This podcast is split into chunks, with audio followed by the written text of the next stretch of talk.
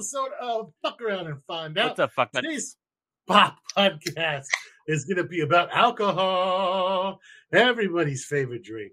And if it's not your favorite drink, it's because you had bad experiences with it or you're probably addicted. Either way, at one point or another, it was your favorite drink. So, uh, addicted. yeah, of all the things to be addicted to, alcohol is probably ruined Remember, only quitters quit. Yeah. It's probably ruined more lives and been responsible for more shotgun weddings, dumpster, you know, like babies, or a prom night dumpster baby. Prom night dumpster baby. Like I say, that's a Um, country song. I've heard it before. I think I learned it on uh, Family Guy. Like it was, yeah, Well, That was not what- dumpster baby. it was one of the one of the better skits back before they had to get all politically correct. So uh, alcohol is amazing, and alcohol was pretty much. Uh, I think it probably came apart by just people eating fermented fruit, right? And then they were like, "Hey, this fermented fruit's pretty awesome. It gets the chickens really fucked up." I Imagine, and then uh, they started uh, making juice and fermenting it. But And by the way, wait, still- wait, wait, wait, wait. By the way, everybody should be taking notes because this is also a uh, a prepper thing. So you want to, you know, learn as you listen. Yeah, learn to up locate yourself. So, uh, probably one of the single most useful things you can learn how to do is to ferment things. So, every oh, probably uh, about forty percent of all the foods you eat are fermented in some way. Whether it's some type of sausage, a type of curing that's done with like bacon or pickled foods, pickled items, heck, even hot dogs are fermented to an extent. And So so then then you've you got- pull it out. You've got uh, drinks, you've got alcohol, you've got uh, a whole bunch of stuff. For a long time, they would uh, make this when they talk about beer in the olden days. They're not talking about like beer like we have it nowadays. They're talking about they fermented some juice and some water just to have enough alcohol in it that it killed off all the bacteria, so that then it was safe to drink the water. Because there for a long time, your water was just full of like bacteria, cholera, all sorts of crap. So the only way to really have safe uh, drinking water was to ferment stuff, ferment your juice, like ferment it. Um, and it worked out really well. Now, the Wild West and all the settlers and everybody like that was shit faced most of the fucking time. From about 1400s, everybody on a boat was drinking fermented grog of some type. Uh, Didn't they and fermented milk as well? Oh, the Mongolians, those weirdos, fermented mare's milk. Come on, Weird. guys. Yeah. Of all the damn things you could ferment. Well, isn't that how we Comes out- got cheese? Isn't isn't No, it's actually that- alcoholic. Isn't there some tribe in Alco- uh, Africa that ferments blood or something? Or Yes. just drink it? No, those are those are Klingons. Those Wait, are- wait, No, wait, they're- They, they drink blood and they spit in bottles to make freaking liquor. Yeah, they do. Don't don't I don't want to talk about it. I'm gonna, I'm like that that where everybody was sitting around chewing the fucking fruit and spitting it into a giant bowl is like one of the one of the, the things that haunts me. Right? Like- germs. yeah, it's like as somebody that's like moderately germophobic to begin with, I'm like, you assholes. This is where you, those are the ones that they go around the table. They use that bowl to wash up their face and everything, and it goes from the top down where they do their powers knots in the fucking bowl, and then it goes to the next person. They use the same water and they fucking clean up that's, the that, next that's, person. that, that was from the Viking show. yes, I, that's that's what I'm thinking. Vi- You guys are talking about. No, we're talking about the there's a Yeah. tribe in the Amazonian Swahili. basin. So, uh, so is it like your social hierarchy? How how far down the line it is before you get to wash yourself? Right? Yes, if, you're the last, if you're the last Yeah. person, though, they've been washing their balls and shit in the water. You're like, uh, yeah. Dingleberries floating in it. And we wonder why society was so hard to crawl out of the fucking goo and invent fucking the internet. Is because we did stupid shit like that for thousands of years and killed each other off with diseases. Yeah, fuck nuts. Anyway, But that's when men were men and sheep It were does seem like there was a were lot of scared. Men were men and the sheep were scared. On the note of uh, beer, wasn't the weren't the pyramids like built and paid for by beer? Yep. Yeah, yeah. Well, one of the really cool things a long time ago, I wrote up a paper about the, the beer that was brewed at the time of the pyramids. One of the really cool things about that beer is that it was intentionally like the medicus, like the people that were like the medical side of things, right? Because they had really cool medicine back then. They would even do trepanation for brain injuries. They drill holes in the head. They could do eye surgery. They did all sorts of fucking cool shit. Well, one of the one of the reasons that nobody died, they're like, why would these people like fucking getting all these crazy wounds and surviving? Is because they were brewing beer that had tetracycline in it from a special type of fucking mold that was in the area of the Nile River. So uh, they had they had tetracycline beer, and we can go back and look at the people who because tetracycline uh, leaves a very specific um, like uh, layer in your bones, right? So we can go back and test people who've ever taken tetracycline and see if they've had tetracycline before. So we could go back and look at these and see in the clay pots, hey, this like the tetracycline, like uh, its concentration was really fucking high, like almost 100 milligrams per 100 milliliters. So like a like your dose would be one cup of this beer a day, like three times a day, would be the exact same as taking the tetracycline medicine over the counter. So it's like it was like no shit. So they had they had but they had different types of different things, right? They had this, okay, well, you went to the medicus, you're like, all right, well, hey, uh, you know, I've got these big cuts and these this this stuff, and he'd be like, all right, well, you have a cough, cool, you need this beer from this guy across the town. Well, the guy across town is brewing like beer that has amoxicillin in it. All right. He's like, oh, you're going to come over here to the dermatologist. He's got the tetracycline beer. He's going to do the, the general surgery guy. He's going to take care of you over there. So antibiotics and brewing have been around forever. That's that's how antibiotics are still made to this day, as giant fermented batches, and then they just uh, basically reduce it down and, and uh, harvest the the dead well bacteria and stuff that they use to grow it in there. Uh, they have they culture E. coli and teach it and yeast to teach it to shit out the antibiotics as a bio uh, byproduct of their metabolism. So it's pretty cool. Um, but yeah, man. So you've had your medical beer. Uh, back in the day, you know, they had the medical whiskey on the submarines. I was listening to this new book series uh, called Crash Dive, uh, which is a basically like it's a realistic book series based on World War II submarines. And this goes with like the, the first submarines on. And uh, they always had medical medicinal rum and medicinal whiskey on board for when people got like freaked the hell out because it's like, hey, we almost died there. Uh, here, everybody. Isn't all rum and whiskey medicinal, really? Yeah, it, it can be. I mean, sure, yeah. I mean, it, they, would, uh, they, they go around depression. yeah, they go around and give everybody their big ass dose of that. So it's really, really neat. Uh, to this day, I mean, you can brew, you can find the recipes for the um, the beer and brew the exact same beer that they were they were drinking in uh, the Egyptian days. So beer has a long, long, long, crazy, awesome history. Uh, alcoholic beverages have, and if you could think of something, and, and the people that brew it take really meticulous notes. Unless you're like me, where it's just kind of like "Papa, bitches," and I just kind of I have a couple of recipes, but I keep tink- tinkering with them. Um, but yeah, if you're gonna if you're gonna make beer, beer's the easy one to make, guys. How many of you guys have actually made your own beer? Now, does making a mash count as a beer? Yes, because if yes, you're I made lots of beer.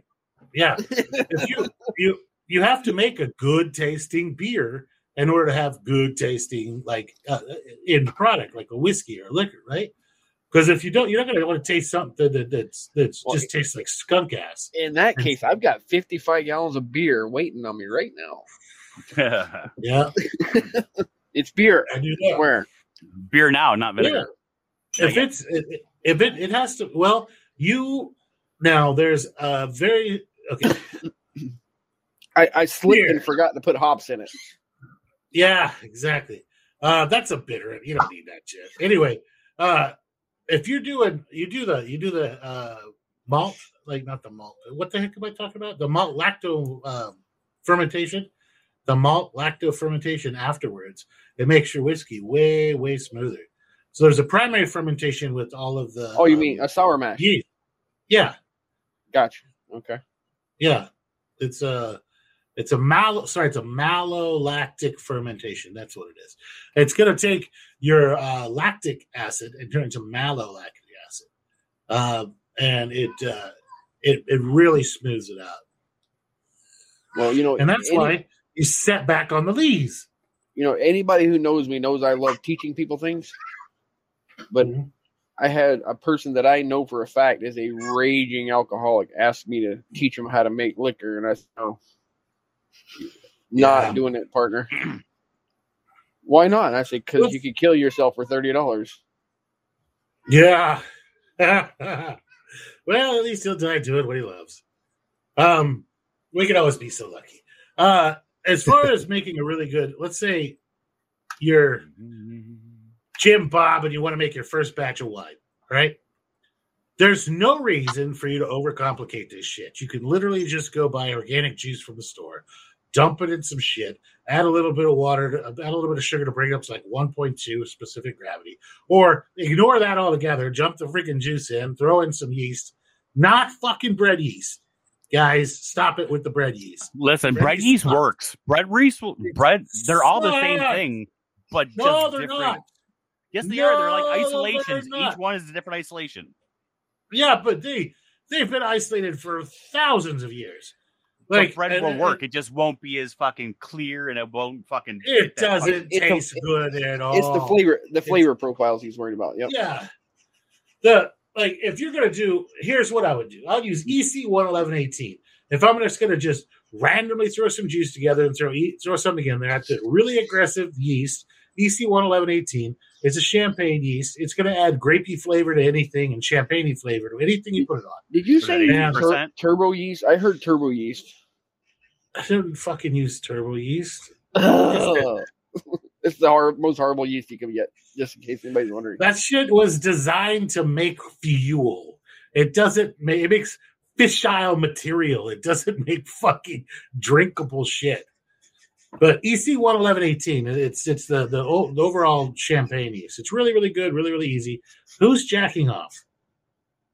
It sounds like somebody's jacking off. You're the Which only one one that are you? shows like shit is fucking playing. Oh, maybe it's the bird in the background laughing. It could be. I. Oh yeah. it No, is- it's the bird. Yeah, it's the bird. Okay. I was like, oh, all I hear is huff, huff, huff, huff, huff, huff, huff, huff, huff, huff. And I was like, God damn it, Deadpool. What's up? I'm sorry. Notice I did not bring up porn in this episode. Yeah, we made it 13 minutes. Now we just did. So, uh, yeah, so you can take an EC 11118, just drop it, just pour your juice uh, into, you want, you want to leave some headspace, pour your juice, a little bit of juice out, drink a cup of it, pop, pour your rest of your, you know, the packet in there, put the top on loosely, stretch a glove over it, random, you know, uh, and so the glove can inflate, and that'll that'll keep out all the oxygen because the glove will inflate a little bit. Then to where it stretches the rubber band, the rubber band will leak out the gas, and the glove will come back, shrink back down. Works out really, really well. Just we're talking just a standard medical glove. Uh, you can use anything you want, a freaking condom, like prison Mhm. style. No, Uh, no. I was gonna say it sounds like you're making fucking prison fucking juice. Yeah, that's what we're doing. we're Um, making hooch. Is It that works orange juice good. white bread? I, I use the white bread, little. and then you use the fruit juice. You put the white bread in a fucking glove. You poke holes in it. You throw that in a Yep. fucking back in the toilet in a jar. You sound like an expert on prison stuff, sir. Oh, Yeah, you go to I rehab. might. I, I, I might have attended a institution for a little while, or m- in. never mind. Allegedly, Alleged. That's Allegedly. the word I was looking for. Allegedly. allegedly. I might. Yes. So. Um, I do need to add one little thing into that instructional thing. I mean, it, it's a small detail, but I got to I got to emphasize something that you kind of said. Make sure when you read the juice box, it says 100% juice. Yeah, Don't don't get the stuff that's full of corn syrup and weird shit. yeah, just like Well, organic. well, they're, eat, they're soy. eating sugar and they're making alcohol. Now, Yeah. I, I know I know what you're saying. It'll work better, but will eat corn syrup add Well, the sugar source? Yeah, it will it will eat it, but, flavors. but the, yeah, the flavors will be off if you're making a wine. If you're making a distilled spirit, that's a different story. But we'll get into that later. Yeah, right. All right. So making a wine, so that that would be like the easiest way to make a wine. The easiest way to make a beer is to make a malt liquor. You could just buy like light pilsner malt and uh, just mix it with freaking water and at the just the, the right ratios and throw in some freaking yeast and call it done and make you know something similar to a, a Miller Lite or a Coors Light. Right, like it, it's so simple and stupid and easy. That's what they're going to sell you in pretty much all the beer making kits. Is bring water to a boil, dump in this malt liquid and uh, this this malt. It can either be the liquid or the powder. Stir it up, let it come down to temperature, dump in your yeast, and call it a day. Let it ferment for a week. You know, then to drain off the, the top into bottles, and you're good to go. Um, but that's one of the really really easiest ways to make to get started making beer. And baby steps wise, you can pretty much skip that and just go into the harder core stuff. Um, but I mean, it's really easy. And the the people, no go. The basic difference between a beer and a wine is beer is made from some sort of a grain, and wine is made Yeah. from a fruit. That's the only real Yeah. difference. You know what the weird thing is? I actually ordered for gallon fucking crafts today with the uh the bubblers before we decided Nice. what we were doing on the show today. so, so I can make my nice. Mead is really really easy. Uh, mead is, uh, is honey and water uh, and uh, yeast. It's Yeah. it's pretty easy. I now, don't if know. you buy you- like local, I, I guess if you- mead's its own classification. It's not a wine or a beer. In between. There's mead and there's methomil, and most of the people that are that are drinking mead, they're Methomil has drinking- just fruit in it, right? it has it's mead with fruit. Like it, it, it's basically mead Uh, with They finish, they finish it like- off with fruit. Kind of, kind Yeah, of, it's kind of like like a, like a blackberry forti- fortified wine or something. Huh? Yeah. Well, like my favorite mead is is uh is well methomil is uh blackberry mead, and everybody likes blackberry mead. You take a shitload of fucking blackberries. You take your you take your regular standard mead, which is water and honey. It's like one pound of honey per freaking gallon of water, or some shit like that. Two pounds of honey per gallon of water. That's what it is. And then you take like uh like a half a pound of, of blackberries per gallon More honey, more liquor. and squish those up and dump them in there, and then dump your yeast in and just let it go down. And it'll it'll eat the the fruit, it'll eat the the honey, it'll turn into methyl. Me, it's called methomel, and uh, it's uh, it's great. The the Vikings used to drink it all the time, not just straight mead, but like generally some type of methomel.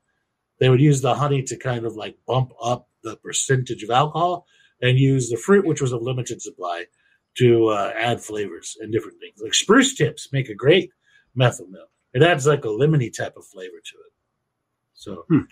Yeah, pretty cool. That's pretty easy stuff. Now, if you get into the big boy classification of stuff, you get into distilling, and distilling is where my passion, as well as uh, uh, Tr- Trim's passion, kind of freaking lives there too. Mhm. Um, that's kind of our baby. As I started off, allegedly, allegedly, Allegedly, I, I'm fascinated with the idea of it. I haven't actually tried it. Uh, where I live in Texas, allegedly. Where I live in Texas, it's legal state-wise and illegal federally. I But may have it's legal- actually made some fucking uh, race car gasoline at one point in time, and That's it came legal. out really bad. It just If totally you- tastes like that's a free- That's a free permit.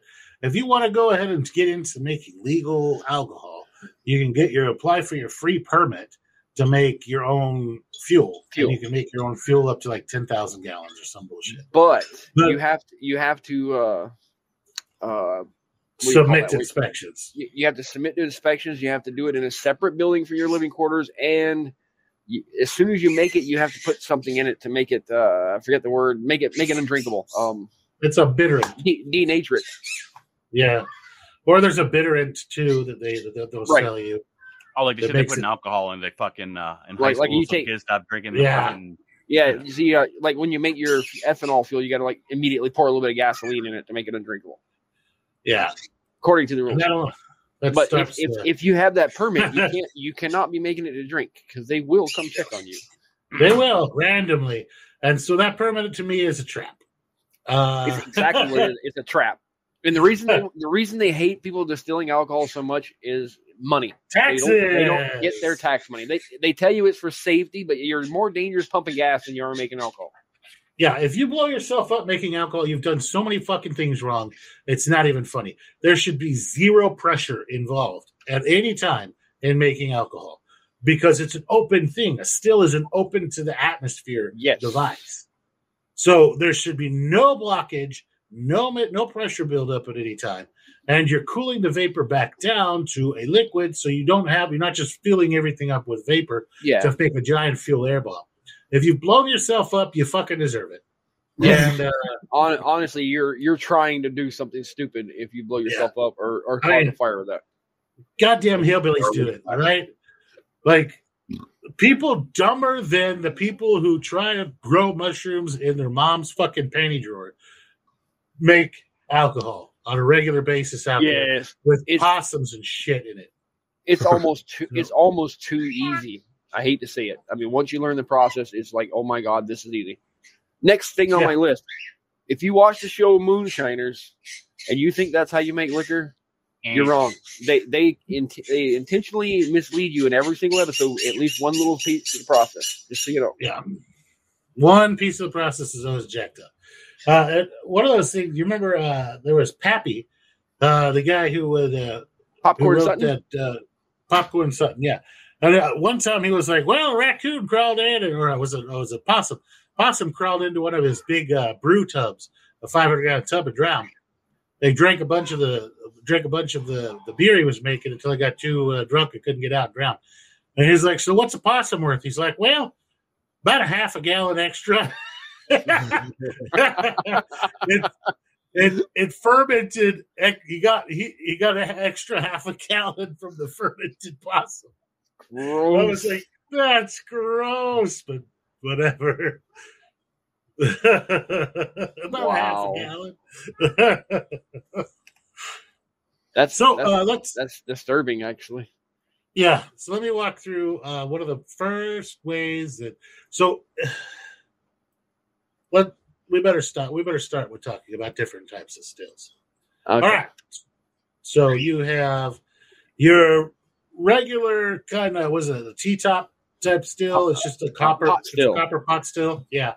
It's just a copper pot still. It looks like an inverted teapot, basically, uh, with a straight little hose coming off of it. It fits on it fits very shittily on top of another like the exit from your boiler. Your boiler could be made out of fucking damn near everything that doesn't have lead in it. All right, like almost everything. Anything metal that doesn't have lead in it can become a boiler. My first boiler, uh, allegedly, was a uh, beer keg. Right, worked out super super good.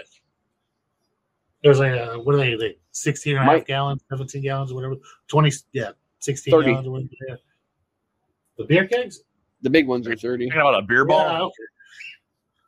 Like But no, gallon. like the big one. No, mine was a big one. I guess 30 gallons of, yeah. Uh, yeah, I think so 30. I like. I like Wait- wait a minute, wait a minute. it's not thirty because I don't. I I'm- know I'm I'm they were wrong. thirty six- gallons at a party. I thought they were 16 and a half, but Let me let me they let me Google it. I don't know. yeah, they're only like 15 gallons or something, or 16 and a half. I remember that yeah, they said, right. Texas keg for sure is thirty gallons. yeah. But uh, one of those was great. You only want to fill it about uh, oh, three quarters to two thirds to three quarters full, and then cook it low and slow on a banjo burner, and uh, until you bring that up to temperature. Now, my first ever uh, still was just a, a stainless steel pipe, and at the top of it was a big old plug you could put in there to stick a thermometer in. It was just a rubber uh, like stopper.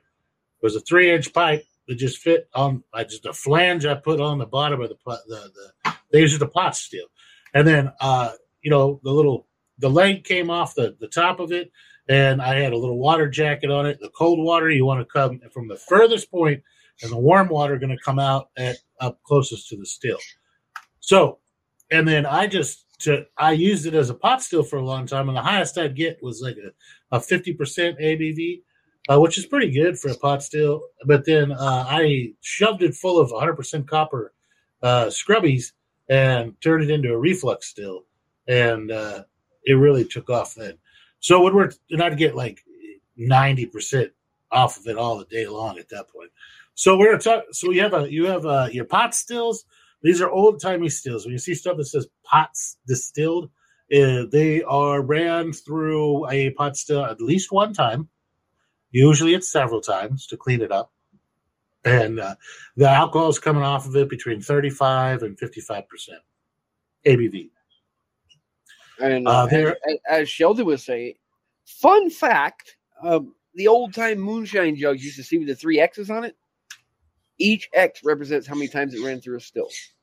Yeah, those are those are how many times distilled. Yep.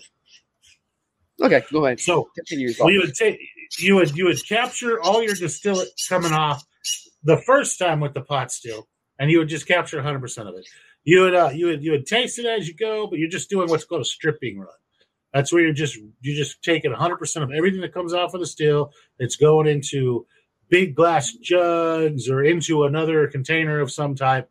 You're just catching 100 percent of everything until the steel gets up over boiling. Your steel will never reach boiling like 212 degrees while it's still got alcohol in it because the, al- the alcohol evaporating itself is cooling down the liquid that's in the boiler. Does that make sense to everybody? So you can Yeah. track you can track the tip how much alcohol you have left because your first bit of alcohol is going to come off about 160 to 165 degrees. Um, but that is not really alcohol. Those are methyl ketones. That's methanol. That's that's hexane, pentanes. It's a whole bunch of nasty shit. It's called your foreshots, and there's a mathematical ex- uh, equation to know how much of that based on how much you know total volume you're going to chuck. Personally, I just chuck like the first pint that comes off the still, and that gets rid of my foreshots and most of my heads right off the bat. Um, and then I capture everything else for a stripping run. So now you have you've taken your low wine, which is just like your beer, and you stripped it into another tank. You're going to take all of that and then water it down to about to below forty percent alcohol. Put it With good water. with good water, good clean creek water, drinking water, avoid chlorine, but just good water. And put it back in your still once you have a whole bunch of it together, then run it again. And that'll be your number two, that'll X number two. Now you start making cuts. And cuts is you take a whole bunch of little containers, you line them up, and you fill them up about halfway. And I, a lot of people use pint glasses. Uh, a lot of people like depending on the size of the still, might be one of those little tabletop ones you can buy off the Amazon. They only hold like two gallons of liquid. Those are using shot glasses to make their cuts on that one. But what you're doing is you're taking those little glasses and you're you're you're going through there and you're labeling them as you go. You can use it with a marker. You can put it on a big piece of paper and just put like a one, two, three, four next to them. You're going to reuse your containers a bunch of times, and you're looking for the ones, the jar that smells the best, tastes the best, and has no burn. And that's your hearts. That's the good stuff. Now, usually the jars on either side of those, to some extent, are going to be good ones you're going to also want to keep. Uh, everything else you're going to save and run it again. You'll know when to stop saving alcohol uh, in your final run when it starts smelling and tasting like a wet dog. Wet socks, I always thought. But yeah, I, I can see Yeah. that. Smells like my dog when she's fucking bathed. Like for I mean- like she goes to the creek. If if I were a distiller, I would uh when as I'm pulling the the small jars off, I, while it's still fairly warm, I'd hold right underneath my eye and let the vapors come up into my eye. And if it burns my eyes, I know it still has heads in it. That's a good one. Yeah, I like to take. Uh, uh, That way you don't get so fucking drunk while you're sampling. I like to take a drip of it and put it on like just a drip as it's coming out uh, on my finger, and then touch it to my lips, and then touch it to the in, to the inside center of my tongue, and that gives me a chance. That gives me a pretty good taste for it. You know, does it burn my lips? Does it burn my tongue past the initial like sweetness receptors and everything else, so you don't Mhm. pick up any of those other flavors? That's Yep. a good one. Uh, how uh, maybe allegedly uh, I would do it allegedly. Um, yeah. So you're gonna save all that, and you can run that a th- third time. But save those hearts. Don't just dump them back in there. Save them. Make something out of them. One good way, one fail-proof way, is I find a lot of shit that tastes really good at fifty percent, if I add a splash of water to it, it Yep. suddenly can either taste ridiculously awesome and you know you have good shit, or suddenly that, that little bit of water opens the bouquet up and it tastes like fucking charcoal ass or something. And you're going to dump at that point, right? It's never going to become good. There are some ways, and we'll discuss those later, about how to fix kind of skunky or fucked up alcohol uh, with apples. Apples, because the cellular structure of apples or pears, they'll pull in a lot of the cogners that are from your codgers or cogners, however you fucking say it, that are uh, that are giving those funky flavors into the cellular cells of the apple, and the apple itself will turn gray, and you just chuck that bastard and leaves behind a really good taste of shit. You can also run it through a Brita filter. I've seen that work a bunch of times. I've seen it. Uh, I personally, uh, when I make, I mean, allegedly make vodka, I have a like six foot, uh, three inch in diameter stainless steel tube with a very fine mesh on the bottom that's full of activated charcoal uh, pellets, and I may or may not, with a very large funnel, run my alcohol through that. Now you need to be very careful. You need to run water first through activated charcoal. Due to the chemical reaction that happens when alcohol and activated charcoal come together, and the, without the presence of water, they will light on fire. It will get extremely fucking hot, like 250, 300 degrees, and then burst into flames, making a giant bazooka of flaming hot death. And bad things will happen. But you dump like a gallon of distilled water through there uh, first to make sure everything's nice and wet, and then dump your alcohol. And you just taste what's running out the bottom until it tastes like alcohol, then save it. Because alcohol will, will, will not mix with the water, it'll push it right out uh, in that, that situation. Interesting. Works out really really well. Um i was uh we're in the process of actually going to be opening a distillery hopefully in either late 2024 early 2025 so uh we have quite a bit of our equipment already. Um it's it's on the list of shit to do. It's kind of like my retirement plan. It's now that they're offering um craft distilling licenses instead of like because for there forever you either had to do big boys or not. There was no fucking intermediate right? Now there's actually craft distilling permits which allows you to do like 100000 gallons a year. And i'm like i don't think i'll ever get there. Um that's a lot. So yeah it, it, it works out really well.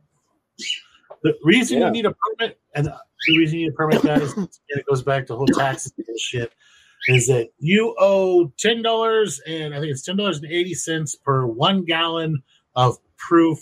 Uh, one one proof gallon. One proof gallon is one gallon of alcohol and one hundred proof or fifty percent alcohol. You owe ten dollars and eighty cents tax on that. Everybody's like, "Well, that's a lot." Well, at every gallon, there's there's five fifths of alcohol. So if you divide that up, it's only like two dollars and twenty cents per uh, like fifth that that goes to your taxes. So that's not bad. That's why you can still buy like four dollar or five dollar, ten dollar cheap shit Russian alcohol, you know, Mm-hmm. because you can your your taxes aren't that extreme. You just have to stay on top of them and pay them quarterly, bitches. So you're talking about running it three, four times through a pot still, right? Yeah. Uh, the, the hillbillies came up with an idea of having the output of their pot still go into another pot that was full of water or alcohol or something. The thumper. And they made a thumper and it and it made it just like they were running it twice every one time they ran it. They were doubling their output. And they also called it a doubler at one time. Just Yeah. for that reason. Yeah, that's uh that's those are pretty darn cool. And what happens is that the the vapor of um, the alcohol coming off of their hot is going into there and heating that up enough to send the red the alcohol that's in that through another set of you know pipes and other cooling and everything. Yeah, But and if you not- want to get fancy, cool. you can put like flavored fruits and stuff like that in your thumper to impart a little bit more flavor into your alcohol. It's another You option. see that you see that a lot of time with gin. They call it the gin basket. Yep. You, Yep. You could put a gin basket on stills like ours, or like we would pretend I mean, pretend allegedly, allegedly had it allegedly made to my alleged personal specs by a company called Still Dragon several years ago. Heard of them. Allegedly. Oh, they make great work, dude. I- They, I know. I don't Yeah, trust anybody, so I allegedly made my own. oh, it was it was a pretty penny, but this is gonna be our like you know our, our legit like production Yeah. still. Yeah, mine would not never pass any any codes. The one that's in my head that I allegedly would have made. allegedly but uh, yeah ours had to be like registered and made very very specific way it's a you know uh, eight inch So- column So let's talk about Feral's alleged one. It would be what they call a. You want to say it to There's- me? His is a flute. Yeah mine's a flute hillbilly flute. Uh, well i mean hillbilly flute is uh, a registered name for a but it's uh it's a flute. Uh, and it looks like a flute right? So uh and i have a eight inch and i have a four inch. Um and my eight inch one i have never unpacked unpacked it when i when i got it and looked at it and checked the packing slip made sure all the freaking pieces and parts were there packed that big bitch back up stapled it closed and put it in storage because that one is my production still and it is not coming out until we have our license because there is no fucking way I can justify running an eight inch column still and call it a hobby still. All right. Because, like, and part of your would- licensing process, they have to inspect it to make sure it's never been used. yes. Uh, and uh, it's, uh, I mean, we're talking about eight inch. Uh, it's eight inches and like 24 feet tall. Right. Yeah, With, An eight, eight inch still is going to put out like fucking five gallons, ten gallons an hour or more. more About- yeah yeah put a if you're doing a hard run like a stripping run you're probably looking at 20 25 an hour if you're doing like a like like a production run you're probably looking at five to seven an hour but uh, i got like it it's got uh, what's called a shotgun condenser there at the top and uh, that runs cold water through a series of pipes that causes the distillate to rain back down through a bunch of bubble plates and i'll put pictures up i guess to kind of You are mistaken, sir. what What you have is a deflegmator. Deflago, that's right. Def- I can't remember the damn word. Sorry. Deflagrator. I'm sorry. No, I mean that's a uh, that's because that word's that you show me another point in fucking time if that word's ever been used. There's no way I'm gonna remember what a deflagrator. That's why I love it so much. It's such an odd word. It's awesome. dude. It's the weirdest word. It's, currently the weirdest word in my lexicon. Um, but here, let me let's see where are we going. Uh, uh, Yeah. podcast picks. I, I have a shotgun condenser, or in my dreams, still, I have an actual shotgun condenser. Actual. They're shot- they're almost the same thing. They're very similar. Mainly, is the difference is where they're at on the still. The shotgun is at the output of the still to condense the the evap- you know the evaporated alcohol, and a deflegmator is used to uh, re- recirculate the alcohol inside the still. I too have one at the end of the still. Uh, That's more than likely a. Oh, I forgot the name. Dang it! I didn't see yours, but it, it has a, a pipe, a solid pipe with a jacket around it. oh no, it's a one six pipes with a big jacket around it. It's a Serious? shotgun. Well, then, that, then you have a shotgun and a deflegmator. You have both. Then. Ooh, a hybrid. it's it's it's very pretty. Um, I very much very much enjoyed it. I will send you. I think you've seen a picture of my small hobby still, right? Yeah. Um. How do I remove all I'll- of the? by the end of the show, I'll remember what the other damn thing I was talking about is called. So, as far as in the state of Texas, this is as big as you can go with calling it a hobby still. It cannot get any fucking bigger. Um, any bigger than that, and that's in a that's going to be in our our picks there. If you wanted to see that, what that looks like, that's going to be our show note picks. Yeah, uh, you. That's my hobby still. It's a little four inch diameter little guy, and it's uh, it does everything I want to do on a thirty gallon um, milk jug, basically. A very mo- very heavily modified thirty gallon milk jug, and that anything larger and the state uh, the state I'm in, you know, Texas would consider it a production level still, and you would be in a lot of lots of problems. They would beat your ass. Now, one of the very, very important things is to not sell anything, guys. Never gonna sell and never tell. That's the that's If the rules. If you're going to make alcohol, don't fucking sell it.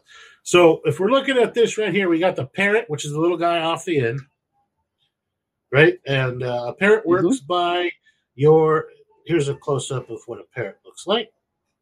Uh, the parrot is going to uh, sit there and hold a alcometer that's going to float up and down inside there. The alcohol spills over the top and down into a little bell. The bell goes out into the little end, and the end goes into your through a tube or whatever you got into your jug to, to get. In that picture, that is uh, a lot. Okay. That's very high proof. And when when he mentions an alcometer, what that is, it looks like a giant glass thermometer, and it's it has a certain weight in it and a scale inside of it. And the more alcohol is in the liquid, the less dense it is. So that alcometer will sink, and you can read how by where it's touching the alcohol or the or the liquor how much how how much alcohol is in it. So that's that's how you rate it. It has a Okay. lot of math. Yeah, and they're they're calibrated by temperature too. So, but we won't get into that too much. God It comes in a little instruction packet. It does, We're that's a lot about of the, it, it's the uh, density thing, right? Yes, Yeah. yes. And that there's also one for measuring your mash. It's the same type of deal, but it's calibrated to mash. So it tells you how It- much alcohol is going to be in your mash when it's done bur- fermenting. Beer potentiometer, Mm-hmm. your alcohol potentiometer. So, so you have a proof and Tralles hydrometer, and uh, and the other one I forget the name of it, but it's for measuring your your mash. Your specific gravity is the potential alcohol for uh, how much Mm-hmm. sugar and how much available fermentable sugars there are available. Yep. So if if you're looking to get one to measure your, how much proof your alcohol is, you, got to make sure you get the one that says proof and Tralles. Otherwise, you're getting the one that's measuring the before, which you're going to find in the normal beer store. Yeah, that one's not gonna that one's not gonna help you at all. Now these things are pretty fragile. Oh I God! my- Yeah. Like you can accidentally fuck them up by breathing on them. I, I, I joked you could breathe on it wrong, but no, I mean like if I've, I've, alcohol is very very it's not very dense so even though that little alcometer floats you can't just drop it into your metal parrot it'll bounce go all the way to the fucking bottom break and then float up and then sink again and now you're just screwed I've, I've um, been doing this for over ten years, and I've broken seven of them already. damn i've broken two in oh a long time and i feel bad about the two i broke In my early days of learning to do this hobby, I used to sample as I made it, and after a while, you're pretty goddamn drunk. well that's You can't part of the fun You can't Is get kind you of know, like uh, seeing the bubbles on a jar and knowing what the content is? Oh, that that what they're doing is they're slapping it and they're trying to see how fast the bubbles go away and they're they're applying some sort of stupid voodoo to it to try to figure out like Oh. oh hey that's that's high proof And yes, the fact, they're yeah. they're measuring the the what they call the the pearls or the bead around the edge, and when Yeah. they shake up the jar, it's the the, the round right where the, the liquid meets the jar around the inside. They want to count how fast those bubbles disappear, and the faster the bubbles disappear, the higher the proof it is. there's not a single one of those sons of bitches that can fucking count so um They're just guessing. They're getting a, a, ru- uh an educated guess by doing it that way. That's about all they can do. But you drop that hydrometer in there, and there's no lies. But if you have any sugar or any flavoring into it, that hydrometer is no good anymore. It has to be pure liquor for it to work. If you want to flavor it, flavor it after you measure it. what you should do i mean if you're gonna do that but i, I like i just uh, allegedly age stuff um, well, e- everything I say tonight is alleged, so let's just give Yeah. ahead and give it up right now. I'm gonna pretend Yeah. like I already do it. Dude, if I had my damn way, this would be my profession. I could I Oh. could honestly say that I've never fucking sold any. I've made a uh, made some for friends. I've given away a lot to family, um, but I have honestly never ever sold any. Um, Yeah, just against the law. because, just because it's against the law, and I'm, man, Well- I'm, I'm the kind of fucking person that if I ever fucking did, it would be like the one person I sold it to would be the undercover cop. You know, like the only undercover breaking the law ATF is wrong. agent. Well, Don't do it. and, and the, the way the law works, if if you're making liquor for yourself, it's a misdemeanor. The second you sell it, that's when it becomes a felony. And that Well, that's the biggest difference. in in the super awesome, ultra great state uh, that I'm in, it's uh, they don't really give a shit uh, as long Most as places don't anymore, honestly. Most places don't. if you're doing it for your damn self, they don't give a flying shit. Uh, but if you're doing it and you're selling it, now you're you're taking away the government's money, and they give a lot of fucks, Yeah. incredible amount of fucks. So how how mine works is it works with bubble plates, and bubble plates are a lot bit different than than, than um, little scrubbies and shit like that. Um, it uses. I can't find a picture. Of Imagine a plate- round a round plate made out of copper usually, with lots of little holes in it. One way holes though. There we go. I found a picture, but it's not my picture. It's just a picture from online. So that's what my plates, what the plates look like allegedly in my still. And so if you look closely, the alcohol comes up through the bottom of those plates and it goes through those little slots and it creates a little and it bubbles up, blah blah blah blah blah. And it looks like it's raining and jumping across the top of everything. Now when the alcohol reaches the level of the one that's facing down, it drips onto the plate below it. And that causes a cooling of the plate below it and it causes a cascade effect. So the alcohol is constantly going up one plate, one plate, one plate. But when you're doing that, when you're doing these different stuff, you're causing, you're causing theoretical planes. And there's a lot of math fucking involved in it, but if you but hillbillies can do it, right? So it's not that crazy. So It's called a theoretical yeah, so the theoretical planes in a bubble still are practically infinite. That means those those are very different micro amounts of degrees of uh, temperature wise. It's different. We're going to get different alcohol percentages off. So what you're going to do is you're going to let it sit there and cycle and rain up from the top to the bottom and rain up from the top to the bottom. It'll just be a constantly.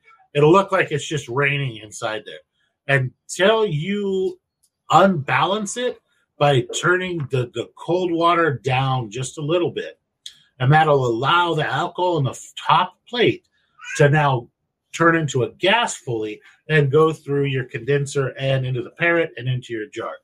Um, and that's going to allow you to make sure that you get the the highest percentage of alcohol you could pull off. And my mine pulls off 180. So what is that? 95% pure alcohol, pure ethanol, right? Allegedly. Um, and but this is a small bubble still. This is like a two inch or three inch bubble still. Mine has oh 16 of Uh, the bubbles around on each plate, and it has a plate in between each one of those sight glasses on the bit on the, the baby still, and the big still has 28 of those little guys on each plate, and I have 14 plates. So you And- get crazy. Yeah, and But wait, as a, as, as a rookie like myself, the bubblers, I thought when you were making like mead or fucking alcohol, that you didn't want to have the water oxygenated because It's not oxygenated water, bud. It's But alcohol. oh, so it's yeah, there's no water involved. It's the Oh, actual so- alcohol that's bubbling inside the still. It's it, what it's doing is is acting like a whole bunch of little thumpers inside there. okay. Yeah, I as know they go up. Yeah, it's just uh re-going again. The alcohol is basically And- distilling on each plate again and again and again, and getting more pure until it goes over the And, top. and that's that's the beauty of a flute still like like Feral has. He can change the, the amount of uh, bubblers that he has, and carry over more flavors. The less the less plates he uses, the more flavor he carries over into his his output. But and I the, replace the, the, the plate. slightly slightly lower proof. Proof. Yeah. I could also each one of those replace the locations where you can add like additives to go ahead and add flavors. Yes, that's a gin basket Right. at the Yeah. top. I could replace that plate with a screened-in basket, and put juniper berries or licorice or whatever I want in there. Um, it's a popular additive, sir. Mhm. Yeah. Juniper berries makes gin. Allegedly, allegedly, this is what it would allegedly look like. Allegedly, if it was, uh, if it was raining, if you go to the the podcast pics, you can see a alleged bubbler played allegedly in action. Allegedly, Now, now let's get into what I have. Mine is allegedly uh, hillbilly cult uh, fafoed together son of a bitch. It's a stainless steel boiler with a water heater element in it for electric heat, controlled by a solid state relay for temperature. see that's awesome, man. I still have to use alcohol, but I mean, I still have to use gas. But I would love to have a rheostat like one like that. Ah, fucking love that. I, you I just know turn it to who got me whatever- You could turn Yeah, it what- to the dial you want and just freaking call it a day, man. Sit Yep. back, have drink a coffee, and wait for that bitch to get up to Tim. Yeah, and then mine is what I call a convertible. I can it, it, I have a pot still version head that I can clamp on with sanitary clamps, so I can do my stripping with a pot still head through a shotgun condenser. Take that off when I got it all stripped down. Put on my reflux column, which is a ten foot three inch copper pipe full of what they call ra- Raschig rings, which are similar to your rings. Yeah, similar to your Yeah. scrubbies and stuff like that, but they're just little ceramic beads and rings that are in there. They catch the alcohol. Is that like one of your whiff, whiffer biscuits? Yeah. The whisker And- biscuit. Let, It's us a just real say, thing. let's just say, let's just say it's uh scrubbies for now, just to make it better, because scrubbies work just as well. Um, so this this column is just a straight up, almost ten foot tall pipe, and at the very top there's a coil of copper, and run water through that to cool it off, like his deflegmator. But it's just a round coil, so the alcohol boils up, hits that copper at the very top of the still, and falls back down as it liquefies inside the still. And it'll keep going up and down. And in my still, since it's so tall, it creates temperature gradients inside the column as it goes up. Are those ones with windows on the side to go all the way up? I have a window in mine, but uh, is the one with the windows all all the way up. Mine just has a single window, so I can see what's going on in there. But on mine, I, I I got it going, and I measured the exact point in my still where when it equalizes, when it just keeps going up and down for a while, and it stops. There's temperatures all the way down. It gets hotter as you go towards the bottom because it's you know more and more water in it. And I know for a fact that the boiling point of pure ethanol is 173.1 degrees, I believe it is, something like that. Yes, sir. So I, I have an outlet, a two inch outlet on the on my pipe at exactly the point where it becomes 173 or 174 degrees in my still. And when I'm ready to start collecting alcohol, I just open up that valve and I have 173 degree vapor coming out into my condenser. And I get 196 proof alcohol out of it all day long. Damn, But- son. But it's completely flavorless. I mean, it's You leave leave some almost leave some pure ethanol. Leave some vagina for the rest of the shit. but my my alcohol doesn't have your whiskey flavors and your complex stuff like a lot of guys want. You know, this is just straight straight alcohol that you're gonna have to mix with something else to get some flavor out of it. It, it want just apple provides the kick. Yeah, Yeah, I get I- I, can I can get a lot of flavor. Uh, Right, I'm you're- you're- for, like your Yeah. still is like completely tunable. Yeah. they're really fancy, and I can get lots of flavor if I, if I just use a pot still, but I don't get the high proof. you guys are making me really miss uh, miss my miss allegedly doing stuff allegedly. Right? Damn. Allegedly, allegedly, I got a, a run going right this minute. Ah. two just- years two years i haven't run made a run and i decided you know what it's time It's Everyone been needs a longer. Than, hiatus every once in a while.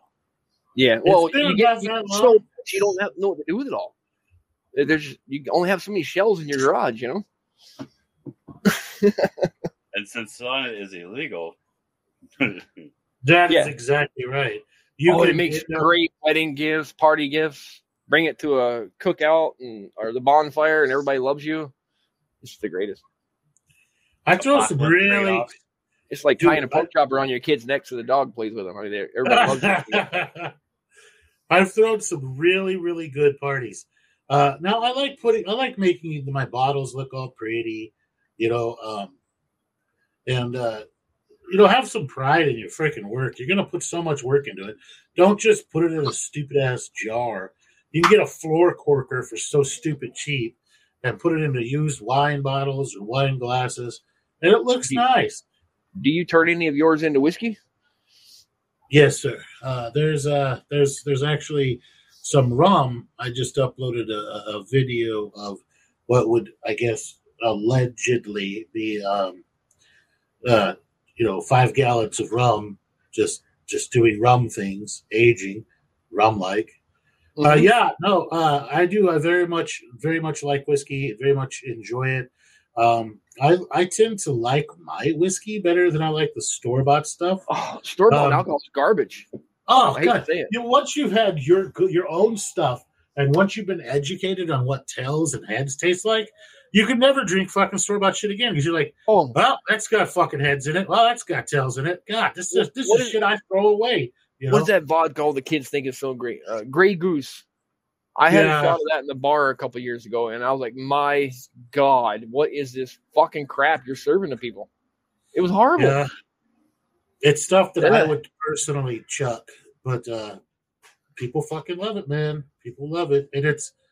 uh, But here's the thing: is that people, everybody started, everybody who starts off a distillery, right?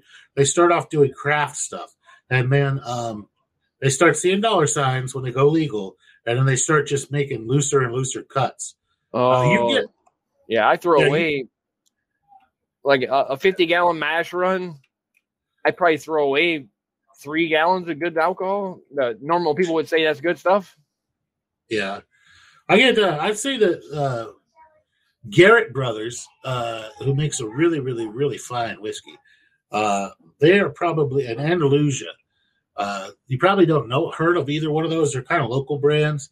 What'd you Uh, call me? Andalusia whiskey and then Garrett Brothers. Uh, both of those are local kind of brands and craft distilleries here in Texas, and they make a fine drop, like something that I uh, I would you know enjoy competing with. Um, so yeah, this is uh, I make I put my stuff into bottles. I do, and I package it up pretty into bottles, but then it goes back into the crate that the bottles came from and then it just goes into storage. Because it's always nice to have like oh man like you know we have to go to dinner somewhere. Shit we should really real crap like grab um grab a bottle you know like let's take that. It'll look really pretty it looks nice and nobody knows i didn't buy it. You know? Well, let Right? me ask you this: What is the importance of aging? Like how they age shit in barrels? Okay, that that's going to be if you're making a whiskey or something along them lines where you're aging. Well, I guess to some extent, uh, white liquor could be does good with aging, a little. Well, white liquor is you're going to want to bring it to about. I find that okay, so if you make a run and you get like a high proof alcohol off of it, you're going to want to bring it to about sixty to sixty five percent to age it, so you get all the vanillins out of the um out out of your uh your oak. So what aging does is aging uh mellows it out. It brings out the flavors quite a bit you pick up your vanillins, you pick up some sweetness from the oak. It, it allows the, the complex flavors to develop from the interactions with uh, the. You're not just there's not just alcohol or ethanol, ethyl alcohol. There's a whole bunch of little tiny different free ranging out like alcohol, like byproducts that are in there in your uh, production that are going to interact with each other and change their flavor profile over time. Usually in a very good way. Usually in a very good way. Allegedly, Yeah. There's been times when it hasn't been in a very good way. but and uh, I I made something once called I called it sunshine. it, it was completely experimental. I made alcohol out of sunflower seeds. You know, the That sunshine. sounds interesting. And when I first bottled it, it was the most god awful, horrible shit you ever put on your lips. But after about a year aging, that stuff was fucking delicious. Yeah, so there's a whole bunch of really complex shit. There's an entire science. There's a PhD program just based around aging alcohol. So it's not something that's like we can we can really kind of glance over other than shit changes with time and it could Oh, yeah. change for the better or worse. There's there's a million people out there in, investigating ways to make aging happen faster.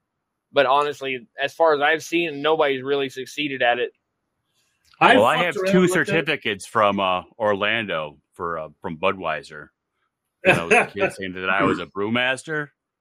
And so, Nice. so, I mean, I, I don't ever remember you're uh, actually learning the science, but it's uh, But yes, a lot. if you're making a whiskey, um, if you have a little oak barrel, awesome sauce. I mean, you can't you can't go wrong with that. But if you don't have access to that, you can take really good like oak heartwood that you cut yourself, not something you bought from a lumber yard. Steal from your local Split park. Split it into little tiny kindling sticks. The this the heartwood, the center wood of the oak, and then take a torch and burn the outsides of it. And then just throw a few of those sticks in each jar and put it on a shelf and forget about it and come back in a year or two and give it a sip. I so find instead of burning the inside of the barrel, you're actually just throwing the actual wood. You're, you're Yeah. putting the you're putting the Yeah. barrel wood in the barrel instead of the barrel liquor in the barrel. Yeah, I uh, I buy oak spirals. They're only like three or four bucks a yeah, piece. you can buy Uh, them pre-made. Yep. So I buy oak spirals because there's extra surface area on them. And if you Mhm. look at that video of me like rocking around a jug, you can see a spiral down in the bottom of it. And what that does is it, it, it simulates being inside of a barrel.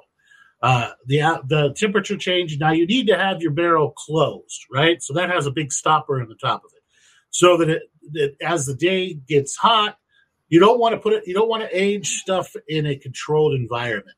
That's why they age them in like rickets, like the big giant uh, hot barns, is so that during the day, the, the it, you create a little bit of vapor pressure that forces the alcohol into the wood, and at night when it cools down, the alcohol goes back into the alcohol, and it just breathes in and out of the wood, getting more of the flavors, getting more filtered by the charcoal and by the uh, uh, everything, and it, it really moves around inside of the barrel quite a bit. And the same kind of thing happens inside of a jug um, with the spiral or wood chips. If you want to do wood chips, Brewhaus, I wish they would sponsor us. Uh, they uh, uh, make that little that little still that I sent a picture that I put in there. That's just a Oh. little uh, column still um, that could also be ran as that's just a little pot still that can be ran as a column still with the little scrubbies that are down there at the bottom. That's almost identical to the same still that I started on back way back in the day. It's just an ice chest full of ice water and a little submersible pump and let her go. But uh, on top of a beer keg. So that it's it's it's really not that difficult. Aging is is over complicated. People overcomplicate it. Add wood chips. Dark wood chips are going to give more caramels and more toasted sugars. Light light wood chips, like you're going to get there's light, medium, and dark toast. Light toast is going to give you almost just pure vanillins and some fruity flavors. Your medium toast is going to give you some of the vanillins, some caramels, uh, usually some uh, like fruity flavors, like stone fruit flavors, and then you're going to end up with a little bit of toasted sugar and some sweetness on the on the end. So I would suggest that everybody starts with medium toast chips or a medium toast spiral, just to start with, and don't just jump into a, a dark toast. Wait, I have another question. Um, I just thought of it with the uh, when you guys are uh, allegedly uh, making the shit when you go ahead and you're evaporating the alcohol, and then the thumper brings it back down. I've seen shows where sometimes running hard and fast or slow and steady. Does it? How much of a difference does that make in the end product? I find that hard and fast, you get more weirdness, more nastiness. Um, you get more skanky taste. I don't know how to. I don't really know how to. I don't know yeah, If, how to. if I'm doing it. a hard and fast, it's usually just a stripping run, and I plan on running the final run really slow. That's the one that counts. Is that last run. Yeah, if I'm doing a, if I'm doing um like you know, hard and fast, it's it's always stripping run. Uh, If I'm doing anything else, it's gonna be, it's gonna be nice and slow, and not and give it plenty of time to have all of the heavier, nastier tasting stuff drop out and go back into the bottom. Yep, yep, yep. It's a lot of fun, man. I've uh, I've given bottles of alcohol to some really important people. I'm sitting Oh, here like, If you want to Yeah. use your own uh, wood uh, sticks like I do, you can toast them in your uh, oven also. I got to. This is. Oh, I I've toasted them in the. I have a little. uh I bought off of a. What do you uh, garage sale? One of those toaster ovens, like the cheapy fucking piece of shit toaster oven. That's what I use. So And this wood is smells really good in the oven. By the way, Oh, I'm just gonna say that. glorious. It almost smells edible. It's crazy. This is uh that's my baby bourbon. It's a bourbon that I made uh when my that I distilled like two days after my daughter was born. And uh I, you know, aged it and then once uh at her right after her one year uh birthday, I bottled it and I'll every year that I open a bottle and drink it with my wife and some friends for on her birthday. Nice. And I have enough bottles that, you know, she'll because they're just they're not very big bottles. They're like sixteen ounce bottles. They're little bitty bottles. But I have enough bottles that she'll probably should be like thirty before she runs out of bottles. so, nice. yeah, I would, and because we can't actually like get graded and award our like have awards and stuff, I have uh, awarded myself Uh, many things. Like like I said, man, I enjoy making it. I enjoy making my uh my uh, it's it's something to be proud of when you do it. I mean, yeah. Allegedly. especially when when you when you're Yeah. when, when you when you're traveling, you meet another distiller and you guys are comparing notes and yeah, it's fun. I beat is I, a lot of I beat fun, the man. last guy I, I I had a competition like that with beer. I'm just warning you. Oh, buddy, yeah, I will. In, independently tested and I beat him. I got I got bested show at local dog park four years running. I don't know. I went Look at all my I went- bluebirds. I went and visited a buddy in Pennsylvania a few years back, and I knew he was a distiller, so I brought some of mine and we went to the club where he was. He he had this club that he went to that you had to bring your own liquor in, and then they served it back to you. It's kind of weird. I never Oh, had juice seen it. bar. Yeah, Yeah, Well- they fucking do that here. There's some places that do that here too to get around liquor laws. yeah, that's what this was. And uh, he, you know he goes up to the bar, know, we're all half shot, and he's like, "Hey, bartender, bring us some of the Trim's and uh, some of mine." And he you know had it laid out shots. And he's like, "You try them and tell me which one's better." She's like, "I don't want this horse shit. I've had your stuff before." She told him. Then she drank mine, and she looked at me, and her eyes got big. She said, "That's dangerous, right there." I was like, "All right," but that was just apple pie. It was just apple pie, though. It wasn't pure. But I'm good. I enjoy I mean- making. Uh, I enjoy just making uh like whiskeys. You know, like I You know enjoy. what I I really enjoy? I like taking like fancy store bought liquors and making them myself out of moonshine. That's my pride and joy. I can make Disaronno, I can make apple pie, I can make RumChata, um, all your root beer schnapps, all every flavor of schnapps you can imagine I can make. Just just fun. I brought some to work once and my boss told me never ever do that again because everybody was missing work the next day. That's I might have brought a I might have brought a little too much. Like like ten gallons. Jesus. for three people. There's like twenty of us, but that's a half a gallon a person. it's not excessive. I set myself on fire that night. It was great. I would have banned you too, son. You I know, you been know, like, holy shit. We never well, you know how when you when you have the pure stuff, you you flip a beer can upside down, you pour a little bit on the end of the beer can, you light it on fire, and you show everybody it burning at night. Like, how pretty and blue this is. You know, Yeah, you can't Yeah. see it during the day. Yeah. And then I, I, I sneezed right as I was burning it, and it just went all over my arm. Jesus. I put up some pictures of what what I make in in uh, in various labels that I make for fun. Um, like you know, like uh, there's the the vodka. I like, I enjoy doing that. I enjoy doing it. Uh, part of it is that, like like you were saying, when you meet other people that also do it, is that uh, just trading is a lot of fun. It's great. It's a lot of fun, especially if you're good at it. You know. so Trading just- strains. I Yeah, can't wait to try some of Deadpool's mead when he makes it. Hell yeah. You guys are all so fucking far away from me. I don't want to ship. I can ship beer and I can ship wine. I just won't ship alcohol. Right? You know, That's a little scary. I mean, if it could break or something, and, and, and you, I'm not worried about getting in trouble because I'm not selling the shit. I'm worried about it breaking in route and like getting everywhere and lighting the fucking plane on fire or something. Right? Ship, you ship it inside fucking um, the box when it's filled with vermiculite.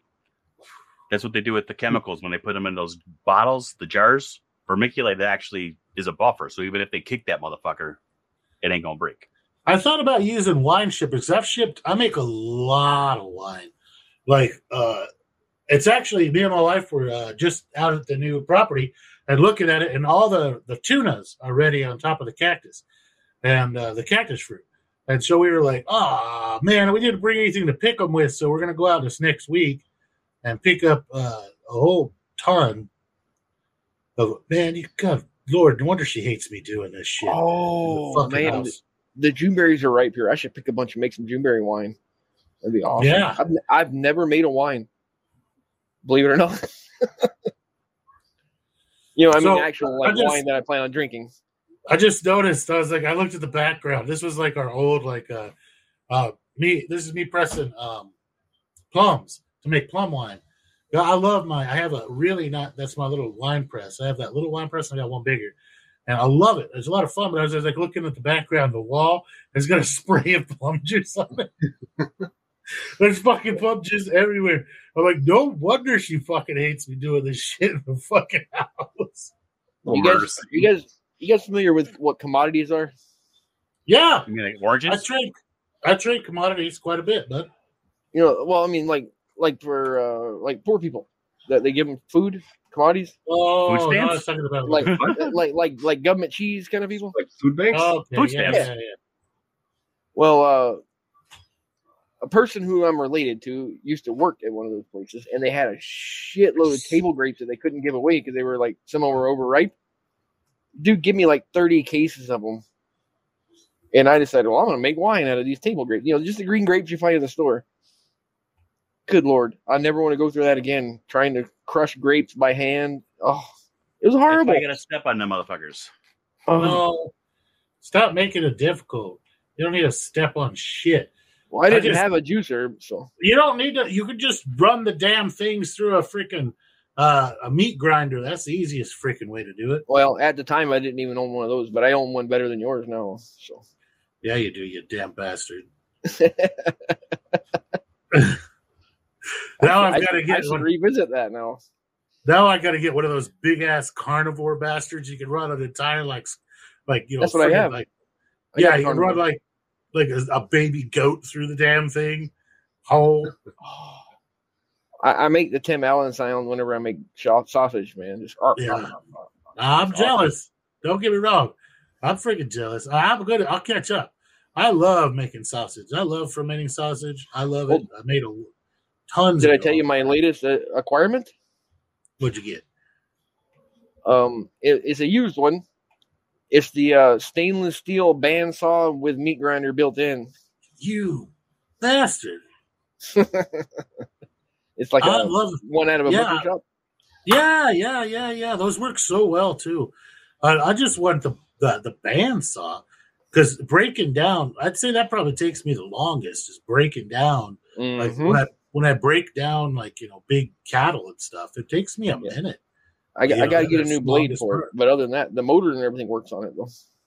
Wait, wait, Beautiful. speaking of speaking of new uh, purchases, I allegedly may have gotten myself an ultrasonic cleaner today. Sweet. Yay! They say you can use those to make liquor. I've uh, used them to age liquor. I've Yeah. put in at 440 megahertz. I've put in alcohol into the, the cleaner and added wood chips and uh, turned that bitch on for like 20 minutes. And it, eh, It's uh, sort of mixed ages it. Yeah, Yeah. I mean, it's mixed results. Like, uh, does it color it up? Yes. Does it get all the flavor profile? No. Um, is it close? Yeah, pretty much. But you're missing a lot of subtle like flavors and stuff. Yeah. Stuff Now there's mellows a- over time. Yeah. Yeah, there's a lot of these. Uh, there's that that one week whiskey company or whatever that uh, is patented a ultrasonic way to age whiskey, and they do it very similar to that, but in giant vats, where they have these rods that they drop down in there and then vibrate them like ultrasonically to age their whiskey really fast. And uh, I've tried some of it, and I was I was definitely not impressed. I was like, okay, yeah, I guess you can sell this gimmick, but it's not like Yeah. happiness It's not like sunshine. not like Yeah. forty year old scotch or anything. Oh no. Yeah. And trust me, forty year old scotch is freaking delicious, and I hate scotch. I don't know what it is It about forty year old though. oh, it's good. It's good. I like the gen. I like the uh the gentleman Jack, the uh the silver label. Isn't that age longer or something? I think so. All right, I'm sorry. I didn't. I didn't mean to, to ruin your thing. I just wanted to. throw No, it in no, there. that's part No. of the discussion. It's pretty, I, I don't know much about Gentleman Jack. I was just posting random pictures of beers that I've made. Now, beer is in a weird spot legally. You can make it absolutely fuckload of beer, and it's traded like. And if you get if you join a beer group, um, man, it's traded left and right, back and forth, up and down, um, and they just like trade twenty packs, thirty packs back and forth to beat each other. It is a lot of fun. It really is. Um, I will be And adding a FAFO beer trading uh, link in the uh, Discord. Uh, My question actually, is, why do they you can discriminate trade against it. distillers so much? and you can trade it. Like I can legally ship you this apple braggot. And let me talk to you about the apple braggot right there. So apple braggot is a apple cider brewed in the style of a light beer. So all I did was take apple cider and that light malt extract that I have the powdered light malt extract, mix the bitches together, and then I threw in I think D47, which is a uh, a great yeast for if you're making like apple wines or fruit wines. I threw it in there. It came out to seven ish percent ABV, and uh, it tastes amazing. It tastes like a like a really well done apple beer. Um, not like a hard apple cider because it has more of a silky beer mouthfeel than an apple cider. But it came out great, and I made one, one, one. I have these seven gallon fermentation pails. They have a little spigot on the bottom that stands about an inch and a half off the bottom, so it doesn't pick up any yeast. Uh, and they have a built-in little, uh, well, what do you call it? The little bubbler on the top. like the pails are, God, I don't know. I think they're like forty bucks. Totally worth it. You just rinse the bitch out, throw in new, throw in the next batch of stuff, and you're good to go. Seven gallons of alcohol makes an unfucking believable amount of beer. Like, like I think I made 122 bottles of that apple braggot. Like, I was giving it away. Uh, people came over. I threw a party. Everybody drank the shit out of it. I tell them, don't throw the bottles away. The bottles are infinitely reusable. You can just the capper is so cool. Cap, boom, custom caps, whatever you want. Some of my caps have like American flag on them. Some of them are red. You're Uh, gonna be like that guy on uh, Breaking Bad and Breaking. I was just about to say that with a ship busted, motherfucker. Were they what? You, the show Breaking Bad, where he's bottling his own beer and he got pissed off and pulled too hard and shattered it and cut his hand. oh, I was talking about when they were Yeah. blowing up in the garage and he thought someone was shooting. Oh, it was right. Yeah, you very now that does happen. You very much now um people died back in the old days. Like if you look up the history of people who brewed champagne, like the Champagnier or whatever the fuck they were called, I actually probably accidentally pronounced that right. Anyway, uh, those people were like like like armor and fencing costumes because the bottles would explode and kill them. So you need to be really careful that your your your beer is done fermenting. It is crystal fucking clear before you bottle it. If it's a hazy beer, it needs to go right into the refrigerator, or it will continue to ferment inside that bottle. A little bit of fermentation is great. They sell little uh, drops, right? That are little like pure sugar drops you can add to your beer, and it'll continue fermenting a little bit, and that'll give you the natural carbonation. I don't do it like that. I draw off 100% of my beer into a secondary sterile container, leaving the yeast cake completely behind. And then I I have a little app that's like a Brewit app. I think it's called Brewit actually. Um, and I I put in, hey, I have six gallons of beer. I want it to naturally ferment. I want it, I mean, I want it to naturally be fizzy. And there's a sliding scale. That's all I need. I don't need how much fizz per fucking ounce. I just need a sliding scale, more or less, right? And then it tells me, okay, we'll add four ounces of pure dextrose or add six ounces of dextrose to six gallons, stir it up, and then bottle it. That's how I do it. I do it all in, in big doses, bottle it, cap it, and then put it in the fridge. It'll slowly ferment over the next week, and you'll end up with a nice fizzy beer when you open it. Kind of like Blue Moon. Blue Moon is all bottled in it, the same way, and that's why it has that little bit of yeast cake in the bottom. That's my favorite sense. beer, Blue Moon. Yeah. Blue Moon's built about the same way. They draw it off into a secondary container, bottling container, add a bit of priming sugar, is what it's called, and then uh, bottle it up, and it ferments and gets fizzy on the way to your shelf.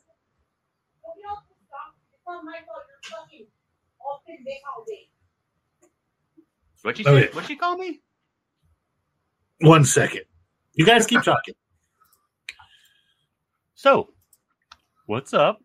How you So wasn't there um some Oh, what the hell just happened? I have no idea. So wasn't there um a beer that uh, was brewed by monks for a period of time that they ended up enacting a law about because they put mushrooms or something in it? It was psych- psychoactive, like the Belgian beer law or something like that. Just my random beer knowledge, if that's even accurate. I've never heard of it, but it sounds Mhm. awesome. I believe that's what it was.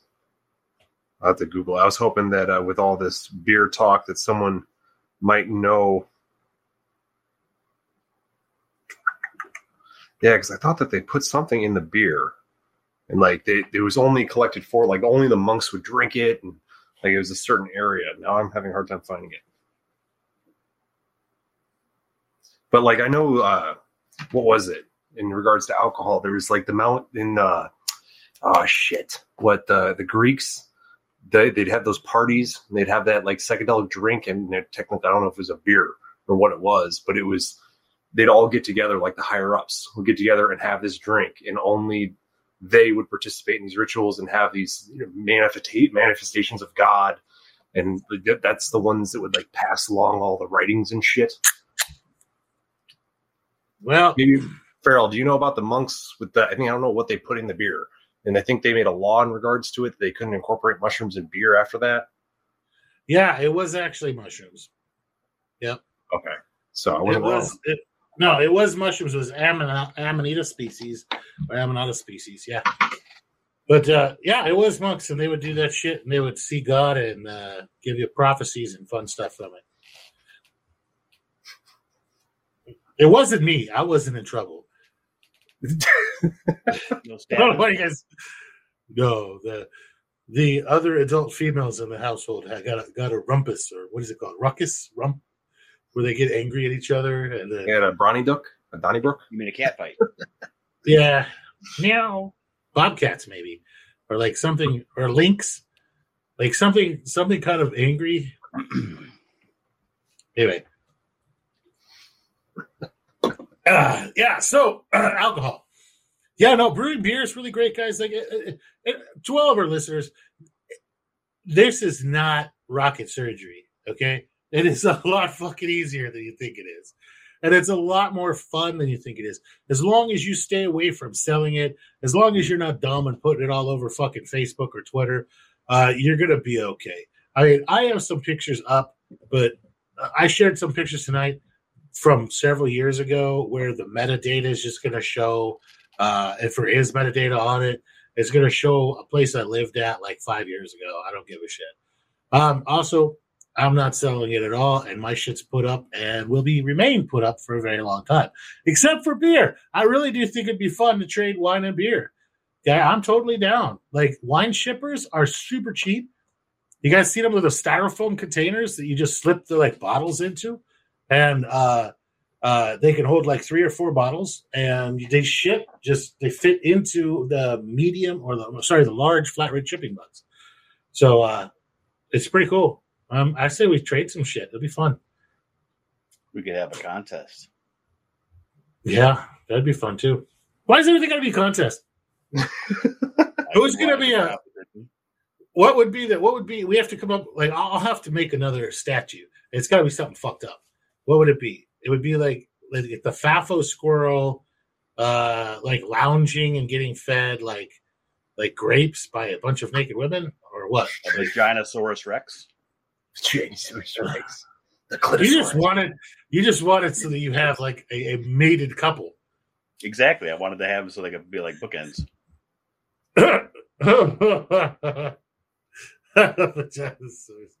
I'm trying. I don't even want. God damn it! Now my brain won't stop picturing that. Fuck, bastards. But yeah, it's a lot of fun, guys. And I, I, I encourage you to experiment. I wouldn't just. uh Now there's. Ah, no wonder you guys were ignoring me. I've been fucking muted this whole time. Was, was that? like, nobody listens to my jokes anymore. You fuckers. I was thinking. There's a that home distiller. Like what's what's that website? It's the home distiller. Is, is it Homedistiller.org. Org. Yeah, that's a fun one. If you're gonna if you're getting There's a lot of good information in there. there is a lot of really good information in there. If you're getting started, go on there and lurk for a while. Um, if you're want if you're really interested in distilling, learn the basics. There's a million YouTube videos on the basics. Um, also, as far as like survival goes, having a still is going to be really hard to beat. Not only can you make like ready. yeah, not only can you make alcohol, but you can take any water source, salt, fresh, dirty, whatever, even water that has alcohol or like I mean, that has like biofuels that are fuel in it, and uh, distill it out to pure water. Uh, you can take and refine and make uh, gasoline or car- well kerosene with it very easily. There are official oils that you can burn. So uh, overall, as a ten out of ten, you need a still in your life. It will uh, it'll do nothing but make your life better. Uh, it'll make you more attractive to the opposite sex or same sex, depending. Uh, it will uh, let's see, hair on your chest or nipples, and uh, bring sunshine and happiness and roses to your life. What about my man pro? Ball pro. Oh, that falls off. That Yeah. falls off instantly. Yeah, it, it, it's it's preferable to waxing. Mm. Yeah. But uh, any other questions? Any questions, gentlemen? Does anybody have anything else to add? Alcohol. Wait, we haven't even touched on like sake, rice wine. Shaki is right. Oh, okay. I've made that once. That's with the koji, right? Like, is it called koji? It's the rice balls that are like, that's right. It's, the ba- basically bacteria turns the starch into uh, It's a sugar. the- fungus. It's a fungus, son. It's a fungus. That's It's koji. It's a fungus. Interesting. It's a koji fungus. You could buy it, but it has to be bought alive. I believe you can't buy dried koji, can you? You can, you can, you can, you can buy. It's actually a sake uh, packet, just like you buy your dry yeast packets. And you, uh, after you go ahead and you cook the rice, you let it dry a little That's- bit on a rack, and then you sprinkle it on top, and you let it sit. That's so cool. It's Aspergillus oryzae. Yep, and then you just let it. Then you fill, put a little bit of water in there, and it actually just that bacteria eats it, and it just fills the fucking jar with fucking alcohol sake.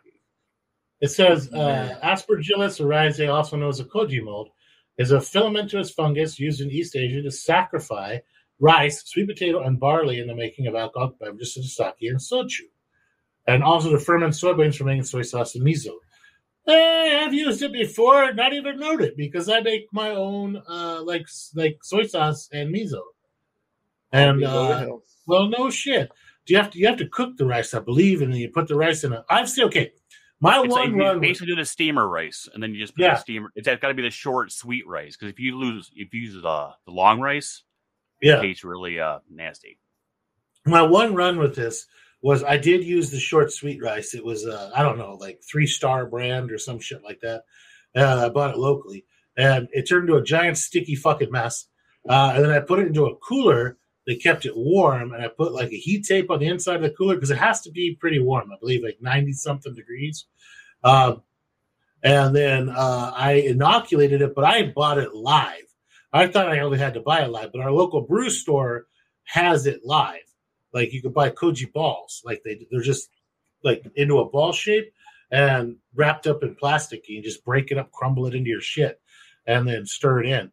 And uh, it smelled really interesting, um, as it was like a pineapple, fucking a fermented pineapple. yeah, it smelled really interesting as it was fermenting, which was pretty cool. Um, but then after a while, like it became like pretty cool, and it would kind of liquefied quite a bit. And then um, I just opened the little valve on the bottom of the cooler, uh, took off all the liquid, put it through a strainer, and then never drank it. Gave it away. Uh, you put the whole container with the rice into a fucking cheesecloth, and you fucking squeeze that shit like you're doing the yeah, the mushrooms with the alcohol. And it's it was pretty fucking- much exactly like that. Yeah, I just And then you just I add more like- rice, and it keeps uh filling up. I was afraid. I was like, uh, like, so I was, I was like, here, drink this to like people at the brew store. Because the brew store, if you make wine or beer, you can bring it in and they'll judge it, right?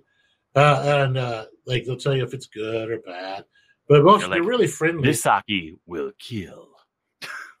I'm like, I'm like, here, drink this. And they're like, hey, it wasn't bad for your first go. And I was like, I'm looking at him. I'm like, are you dying yet? Is it going to kill you? Like, uh, but like, I never, I never got around to trying it. I didn't make a lot of it, maybe like a gallon and a half. So like, you know, five or six bottles. But uh, hmm. now that I know it's an aspergillus, I kind of want to do it again. It's a fungi. And, hey, that's a good way to end this bitch because I mean it's a fungi. It is a, a fungal podcast, right? Right, right. Oh yeah. Fungi. Yeah. I think I, I don't know. I don't know what your punishment should be for doing that. Uh, it's a out of the, joke. out of the four words we said all episode, I appreciate the fungi. Fuck yeah. I kind of feel like like there needs to be a consequence for fungi. Yeah. You didn't need a lashing Uh, for the fung, yeah. Yeah. There needs to be- I I don't quite know. liked it, I think it'd be a but I'm just a catchphrase. fun guy. uh, Bang. Yeah.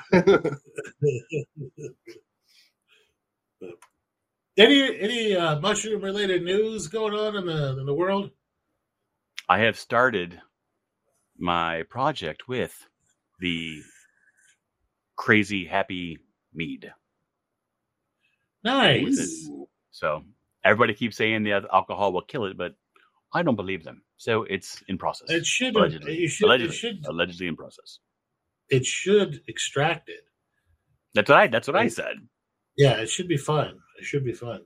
I, the the bigger problem is the water, but even then, it's water soluble, so it should be okay. Like you should be okay. I don't see why it wouldn't work. You can do it with fucking honey, so I don't see why it wouldn't work with water. Yeah, I think it'd work. Thinking. I like the idea. I think we should do that. Um, as far as mushroom related news, I guess uh, my wife was on a bit like on a trip to go see her family, and she was like 500 fucking miles away, but she took some mushrooms with her and got like all the old people in her family like hi, and they had a great time. Did you Yeah. see there was a bust in uh, Los Angeles? It's like 650 pounds, and it said it was Oh, worth 1.5 million dollars. Wow. Yeah, I need, right. I need to know their people. Yeah, like that's that's a 650 pounds. Yeah. How many ounces is that? Hold on, let me So- let me do the let me Yeah. get the Googler out. 16 Okay, times so- 650. Six hundred and fifty pounds, huh? Yeah. 650 pounds times 16 ounces is Ten thousand four hundred. 10,400. What's the going rate for an ounce? Like, I don't know. Grand between eight, eight and a grand. Okay, so that's 10. Really? Okay. for So an ounce? Eight hundred dollars? Oh no no no no! I'm, I'm sorry. I'm I'm, I'm This isn't I- fucking cocaine. I, I was need like, I thought it was like fifty to seventy bucks. Like I, didn't I was talking was- about hashtags. I was talking That's- about hashtags. That's rough, roughly $143 an ounce, according to the math that they gave. Yeah, Wow, a little. that's a I think lot. they tripled. They triple it. Yeah, I was like, like, who the oh, first off, who the fuck is growing that much freaking mushrooms? That is a lot. Like that is That's That a lot, lot. lot. That's, That's the person ridiculous that's getting ready for when it becomes completely legal, and they're like, "Bam, there we go." was a fucking hmm. warehouse. You said it was But, in like- California, though, right?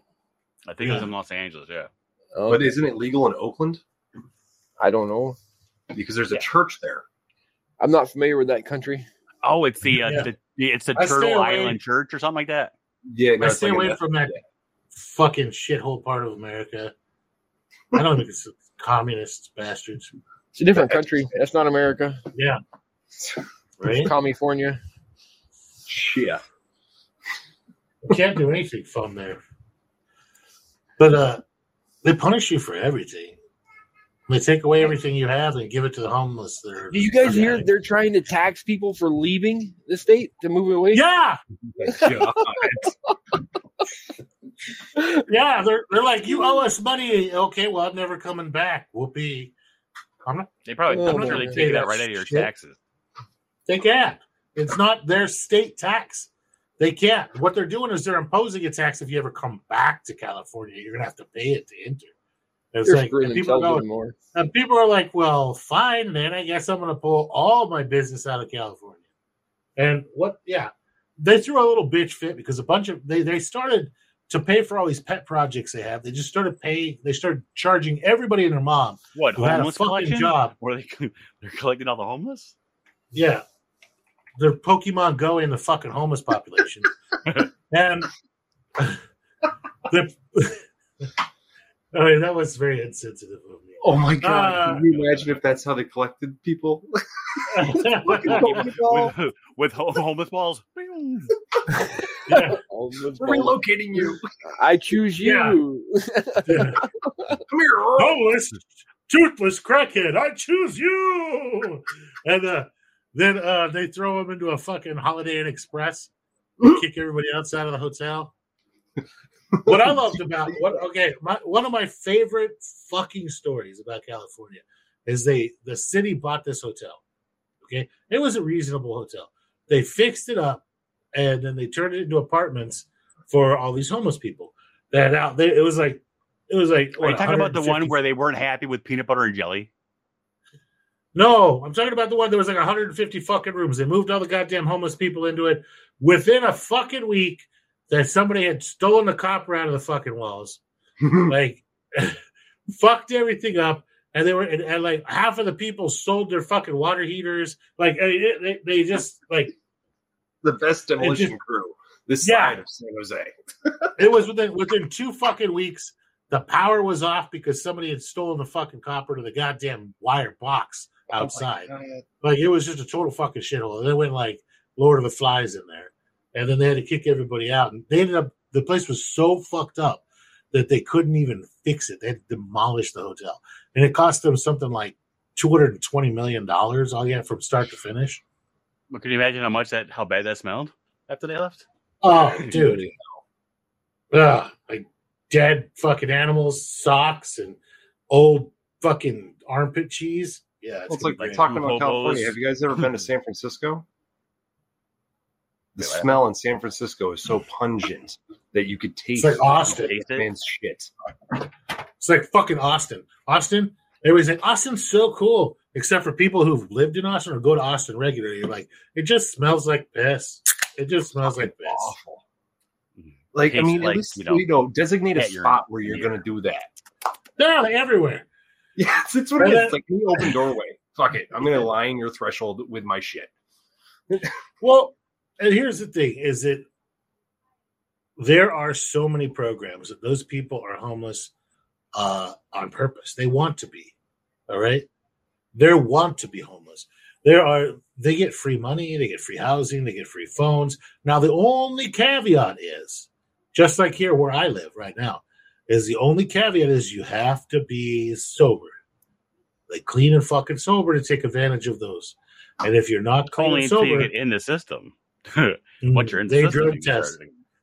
They drug test. only by you. If they're then, gonna- because- Yeah, if they're gonna spend, if they're gonna spend, it costs them like fifteen thousand dollars a month to do all this fucking shit for these people. If they're gonna spend that much money, they drug test them all the time. Um, and you know what? They just can't fucking do it. Um, they don't. Yeah, They they want to be.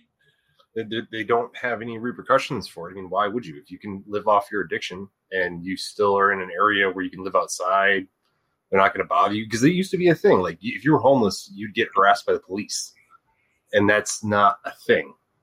Like it's it's an accepted way of living now, which seems interesting when they kind of. They're called urban outdoorsmen. I haven't heard that. I've heard like the what the unhomed it's called what is it? City Rugged. City City rugged. So they bred for the new pair of boots we got on. These are Crocs, except they got cleats and they're urine proof. They're great for defending yourself if you need to kick someone in the groin. It's a kick and rip, kick and rip. Those cleats will save your life. And because they're waterproof, they're also HIV cleanable. All you got to do is just dip your feet in the, the provided uh, bleach bath. You're good to go. we'll have your shoes aid free in no time. No time at all. Impregnated with copper, these AIDS free shoes will also help you fight off some regularly uh, like diseases you're going to regularly come across, like chlamydia, uh, herpes, HPV. uh, HPV. Needles on the floor of your tent. the cleats will give you the clearance to be able to avoid the needles. you rise above as a good Lord. Rise above, just like six pound, eight ounce baby Jesus intended you to do. You're closer to heaven. Six you are pound, to eight hell. pound baby Jesus. This is the best baby Jesus. Little, little baby Jesus in golden diaper. Tired of infant Jesus. Thank you for this pizza. Hey, Thank you for delivering me my Domino's. if you can dodge a wrench, you can dodge a dodgeball. You're not first, you're last. I, I, I, I want to go fast. Cut around the meat. Cut smell around the fear. meat. I'm on fire. Cut around the meat. Drop and roll. You know, you, you know that's a good buddy who giant dies on top of you to help put out the the fire that you think is on. the invisible fire. Yeah. oh, speaking of invisible fire and methanol, so we we would collect the methanol that comes off the still first, the heads, and then we'd use it as a diesel fuel supplement, clean the headers of the diesel fuel, add it to your diesel truck when you fill up. Fuck it, we're good. Wow, Like it would, uh, carb cleaner? Yeah. You just add it right to the gas tank in a freaking diesel truck. It cleans out the fucking car like just like a fuel treatment. But it worked good, man. It took this old ass freaking.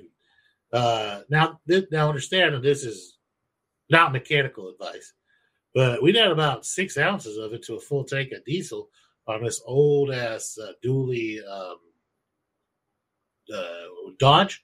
The thing was like a 2000, like 2001, 2002. Uh, but it had like 285, 300,000 miles on it. Been used to tow trailers and hot shot stuff all over the place uh, in oil field. So it was pretty dirty. And man, it running like a freaking top after two two tanks of gas with six ounces of heads in it, and each one. Now it burned hotter, it ran hotter, but uh, it it cleaned out the, I guess, the ETR valve or EGR valve or whatever the fucking shit that is.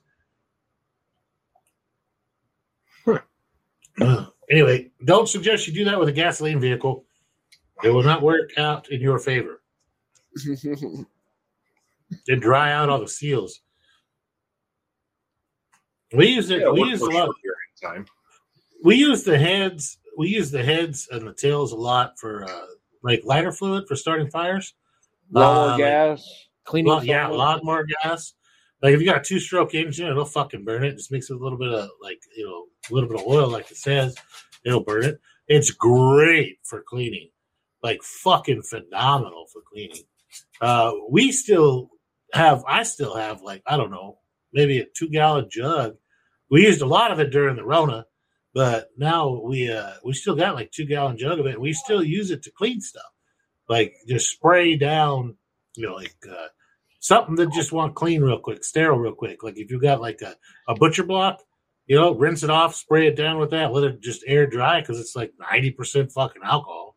I like God, going down the skid row in front of all the, the liquor bums and just dumping out five gallon buckets of it in front of them. Just dirty Down them. Skid Row. Yes. Look at this shop. alcohol. Fuck you. Get your straw. Drink off curb. oh, now the down on, the down on Skid Row, man. That's such a good song. I don't even know if like like like probably only like four percent of our fucking listeners even know it. Okay, Everybody knows that. Everybody. You remember that total eclipse of the sun about a week ago? about Yeah. it. There was a total eclipse last week? Motherfucker. Shadow. No way. Heart Seriously? break you. Boom, boom, boom. Feed me, Seymour. I don't think I, Now. there, there very well could have been a total eclipse last week, and I, I missed it because I was not. I didn't leave the house last week. So. No, Weren't We're you in a talking about- tent last week?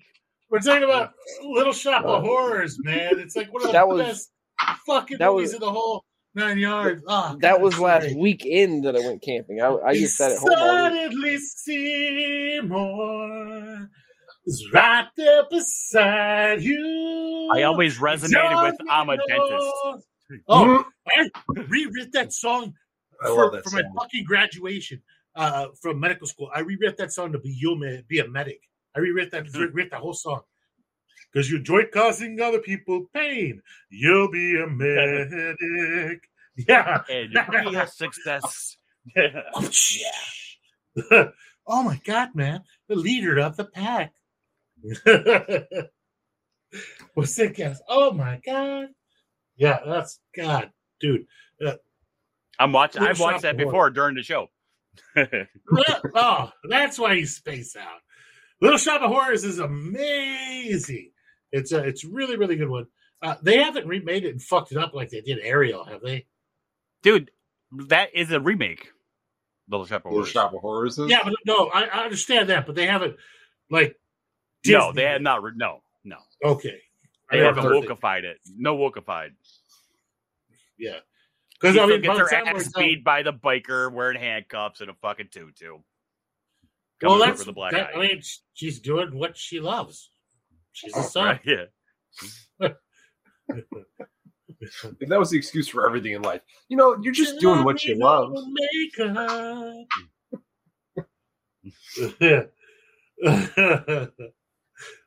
oh man, I love that freaking show. All I actually doing- sing that shit to my to my shit when I'm doing it about you know I've given you sunlight, I've given you rain, except you know for my mycelium, trying to get it to grow. So Never mind. why won't you grow? Yeah.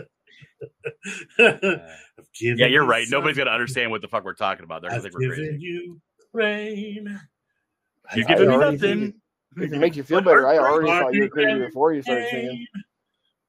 Don't I know something? Should I open a vein? But please grow for me. And it's like fucking, yeah. it was- Oh god, that's one of the best. best oh, I love that. After show. listening to you sing that song, I don't want to. oh, excuse me. You guys always so what? fucking trick me into fucking singing after I've had a few beer. You fucking asswipes. But uh, We're, uh we're trying to stop you from singing. other so- like okay, uh South Pacific, Calamity Jane, Paint Your Wagon. Paint Your Wagon is one of the best freaking musicals of all damn time. Uh, Music Man. Seven Brides, Seven Brides for Seven Brothers, and Oklahoma. But Oklahoma, like I like the the Jud song where he's trying to talk the dude into kill himself. You could never get away with that shit these days. Uh, and then like the Old Man River, those are the, those are like pretty much the only really good songs in, in Oklahoma. And then uh, you got Calamity Jane, uh, which was just a really cute show. Like it was a really cute show, man. Um, Windy City is mighty pretty, but they ain't got what we got. Uh, a lot of fun. Seven Brothers for Seven Brothers is probably one of my favorite shows, and it was a requirement way back in the day when I was dating people, like that you had to fucking know Seven Brothers for Seven Brothers, or have watch it within the first like two days, or it's just not gonna happen. Like you, you you must know Seven Brothers for Seven Brothers. It's one of the best shows in the entire world. hmm Hmm. Does it? Do you, do you guys not know what Seven Brides for Seven Brothers is? Mm, no. Ah, it's glorious. So okay, there's seven, there's seven brothers, right? And uh they get Do lonely. they have seven brides? they get lo- they get lonely. So uh the older brother goes to town to trade like all the trapping and shit like that. And he goes and he brings back a wife, Millie. Bring back hookers. No, he brings back. Okay. He talked this. He talked this chick into freaking this chick uh, into marrying and brings her back, and then the other like the other six brothers are like, "Well, shit, we want wives," so they go and kidnap them, and uh, it worked out great. That was the beginning of the sex trade. Nah, maybe whatever. anyway, it's it might be it might be like okay if you look at it through the glasses of 2023 they did kidnap some bitches and took them back to the remote cabin where uh they then had sex with them and then fought their families to keep them uh so yeah okay yeah it kind of just it's a little rapey but uh So overall, that's probably why we no one else knows what the fuck it is because you're watching fucking uh, rape porn. No, it's not. It's so. I'm a Did you say rent porn? Yeah. rape porn. Okay. Everybody has AIDS. Cause I ain't got no AIDS. feminine forget to share On that note. Oh, that was a good tone. It's a good freaking. It's seven brothers for seven brothers. Is the fucking No, no, I was being serious. That I like that. You, you really had a good pitch there for a second. I guess I can't hear myself with my fucking headphones on, so I can't tell if I am in pitch or not. These are noise canceling. I can't tell. I'm just fucking singing. I can sing, Oh, we could. but I can't can like tell. I can't I can't tell the notes without hearing them. And so y'all are just like it's just an alcoholic, deaf person me singing. I mean, not alcoholic, a functional alcoholic, functional. I only get Med- to drink medicinal drinking. a week, and I drink on our podcast. I only get. I'm too busy otherwise. Oh, I made a shitload of kimchi. By the way, fermenting stuff. Worked out great. Mm-hmm. I've never had kimchi ever. Oh, I should send you some. Daniel-san. Oh, you need kimchi. Yeah, kimchi good for you. Mhm. Mm, clean you out. Make you Very healthy. Mm, clean that colon. Yes. Many My, shits you my have. colon is fine the way it is. Giant shit you have. whiskey, filled with whiskey, and you know, go. Clean you out like like amazing proctologist, forensic proctologist. Hmm. Yeah. Now. Now for something completely different. I'm still singing the songs in my head from Seven Brides for Seven Brothers. Time to go. Is that a song from Utah? Iowa. I don't know if they are. I don't know where it was at. I, think, I don't know if it was in Indian country. So is all they just said. I mean, Dots are It It was an, oh, it was an Indian country. Yeah. So it's not rape porn then. It's just fucking uh, it's like History Channel. yeah, no, yeah, it gets old. Uh it's an old song. Like uh What? about them sobbing women. So what what basically happened is Adam, the main character, decides to like read uh, the other brothers no, parts from the the, Bible Eve. about, and he got it wrong. Yeah, go because tell he's not good at reading. And uh I think Feral's muted us. no, I'm just ignoring. Nah. well, All right, I'm already 45 minutes late. Well, fuck! You should have said something. Jesus. I'm a professional. Unlike you motherfuckers who left me here stranded by myself on the 4th of July. Oh yeah, we were busy. I was Uh, around. I. What did I end up having to do? You went to End up SeaWorld. Oh yeah, my god, that was a shit show. Holy crap, that deserves its own fucking episode. Do you know what happened? Okay, so SeaWorld didn't have. Let me tell you real quick. I'll tell you real quick. SeaWorld didn't have any fucking plan for for like people staying late, right? So uh they had the same amount of staff they would have on a normal day. They didn't change the programming of the lighting, going off automatically. So the fireworks display was at like ten o'clock, right? People are Uh, falling it in was like- it was like four or five extra fireworks they normally shoot off every week. But then they let all the staff go home at like fucking when the park normally closes at like eight. So there was no fucking staff and all the lights in the park shut the fuck off at like 945 and never came back on. So you have probably 270 or so with thousand their, people with their the cell phones out with flashlights. we see we have all these people in the fucking park and no and a lot of most of them from out of town nobody knows where the fucking like because it's it's many miles to to like the parking lot right and uh nobody knows where it's at and there's no lights and it was like uh it was borderline stampede people freaking the fuck out stumbling into poles falling down packed So elbow drunk. to elbow So they're drunk. yeah, they were drunk too. Like they served a lot of alcohol, and then everybody just fucking went home. Like all staff went home. The guards went home. The police went home. Everybody fucking went home.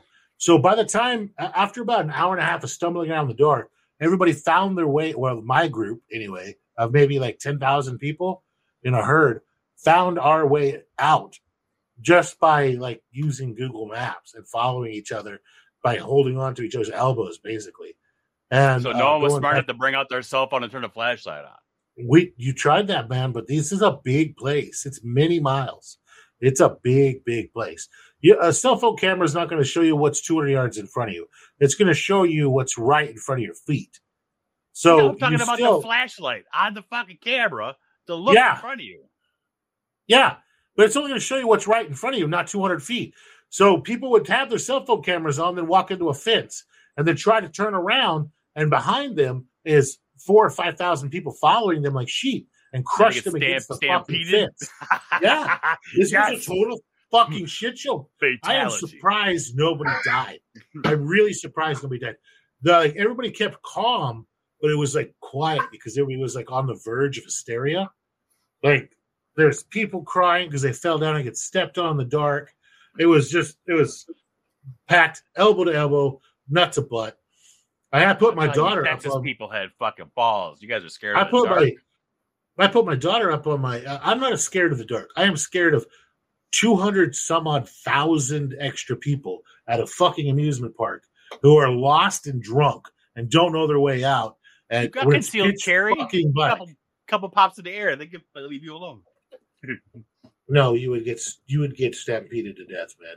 This was a really scary situation. It's probably the scariest situation I've been in outside of war because of the amount of fuckery, like the amount of how razor's edge it was. Then we get all the way. We hmm. finally find our way back to the fucking car, and there's nobody there guiding traffic. They take it down and put away all the like the, the cones, right? Because you know, like the people were like, "Fuck it, we're going home," and all the workers just went home. So now everybody is instead of like driving out, everybody's just trying to funnel towards the one fucking exit, which now there's only two lanes open to exit the parking lot. And I'm not joking when I say there's probably 20,000 vehicles or 30,000 vehicles in the parking lot. Uh, it took like four hours to get out of the parking lot. It was such a shit show. It's, it was so bad that we just we just opened up the back of the freaking truck and we're making lemonades and selling them to like fucking people stuck in traffic for four hours. There were fights. There were people who like there was gunshots. The whole fucking thing was just an absolute shit show. Fuck you, SeaWorld. Zero out of ten for that experience. That could have gone into a mass casualty, make the damn news. You know, a thousand people could have died that freaking night. Well, Just that would have been a lot more interesting than this story. I'm telling you, for sure. It was it was scary. It was scary. I want death in my SeaWorld adventure, damn it. I want Yeah. blood. I want a little murder and death in the fucking story. Oh, also, I also like that was my first time ever at fucking SeaWorld. And um there's no animals. I figured SeaWorld would be like a fucking like it, would be like Sea World. It would have fucking animals from the goddamn ocean. Like aquariums and shit like that. No. There's one aquarium with two turtles in it.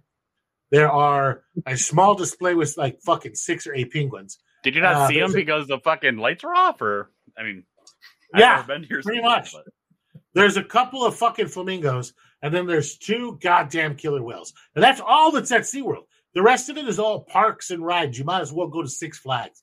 Fuck SeaWorld, go to Six Flags. Like, uh, it's cheaper, it's more fun. You, it, it, SeaWorld is basically Disneyland light, Disney World light. And uh, there's no animals at SeaWorld. You figure they'd have fucking animals, but no, there's no goddamn animals. Shittiest zoo in the world, zero out of ten. There's no fucking animals. Yeah, Jeez. that was that was not quick. You lied to me. That was quick. That was the quickest I could tell the story. I left out a lot of stuff. Well, when I was a kid, SeaWorld had tons of stuff. I was gonna The say one- I don't know what you're talking about. I thought I had tons of shit in there. The ones It's in, the all one in Florida, rides. the one in Florida did anyway. I mean, but I That's mean, where that I was- went. Yeah. That was you know hundred years ago. Now it's all fucking rides and uh, places you can pay to play carnival games, and uh, that's it. Like it's just shows, but there's no animals. There's like penguins, flamingos, uh, uh, two sea turtles, and two fucking orcas, and that's it. That's all there's there. Bullshit. anyway, on that fucking note, guys, uh, thank you for listening to this goddamn fuck around find out podcast. Uh, we love our listeners, and we usually end this thing on a positive note. So let's go ahead and uh, Deadpool, tell me something fucking positive that doesn't involve me, because fuck you. What do they got? uh, well, I knew you were gonna say, uh, "I'm thankful you stopped singing, I'm- fucker." I was gonna say I'm shit. thankful that story's over. Uh, yeah, I do. That's why. Thank you- thank you, Stipulations. six bitch. pound, eight pound Jesus, that this story's over. Stipulations. I don't know. How about uh, la, la, la, la, la, la, la, la, la. um, I don't know. Just remember, people aren't laughing with you. Um, you're naturally funny because your life is a joke. okay. Marco Nutty, what do you got for us? Okay, so for ending things on a positive note, my uh, suggestion for the day is when working with electrical circuits, ensure to lick your fingers before por- performing any work. That's true. That is true. Yeah, I guess it'll reduce uh, the I've heard It. It'll just let you go straight into your body easier. Yes. And, um, yeah. Both fingers, make You sure can it do goes two across- fingers, and you can touch them. When if you lick the fingers, you'll actually see the arc between your fingers. Yeah, and then you know Oh, it's a good circuit. Yep. Yeah. It, it, should you pee on it as well? Uh, yes, no, you stand in a puddle. That's definitely Yeah. important. No That- rubber that rubber soles are a bad thing. Yeah, of course. Yeah, tactical crocs. No, not at all. Um, love it. Great, great advice. Uh, that's ten out of ten. Excellent. Yeah. Excellent. uh, so, Dad, Trip, what do you got? Oh me? Oh oh yeah. He's like, um, yeah. Let me look it up. Let me Google. hold on, hold Yeah. on. Clickety click click click click click click. Like, about when this life, when life Life gives you When life gives you sour grapes, turn that shit into wine, bro. How's that one? It's perfect. I mean, it's exactly what I thought you were going to say. Uh, okay, coming from me, if you can't fucking drink it, I can't. I can't finish that one. It was too. It was too bad. So a second, you can't drink it, snort it, or smoke it. Fuck it. Let's go. what do you do with the guinea pig? Uh, oh, by the, by the way, guys, uh, don't use double negatives. That's a big no no. But I thought that was positive. well, we love our listeners. Thank you for listening to this episode. Uh, if you are an alcoholic, please seek help. If you're not an alcoholic, uh, please listen to the episode again until you are. Uh, if you'd like to get involved in our cool little let's trade some fucking wine and beer uh, type things, I think we should make some stipulations that everything should be traded in beer bottles. Beer bottles with the cap on them are pretty fucking tough. Like you can actually mail those and they won't explode. So, uh, beer bottles with cap, you don't need to send everybody a freaking 750 ml fucking bottle or a liter bottle. A beer bottle with a cap is more than enough to, to trade back and forth. I think that would be a lot of fun. Please don't send me like uh, a fucking uh, beer with meth, methamphetamines in it or heroin or fentanyl. I'll be very, very upset with you after I wake up and realize who you are. Uh, so you there's gonna be a little there's gonna be a little bit of fucking faith going on in this goddamn thing. No psychedelic fucking beers unless it was Damn it. very, very specifically fucking mentioned that you are going to be receiving X, Y, or Z. So don't surprise people like, hey, surprise, you're fucked up at your kid's barbecue. What if I Or, say I'm going to send you're a surprise?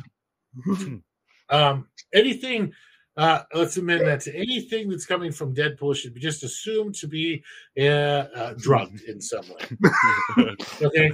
Dead, Deadpool's the guy that used to bring the bottle of Everclear to the the trash can parties at school and college and stuff. Merca! no. Yeah. What? So I if you like like, a to bad get, thing.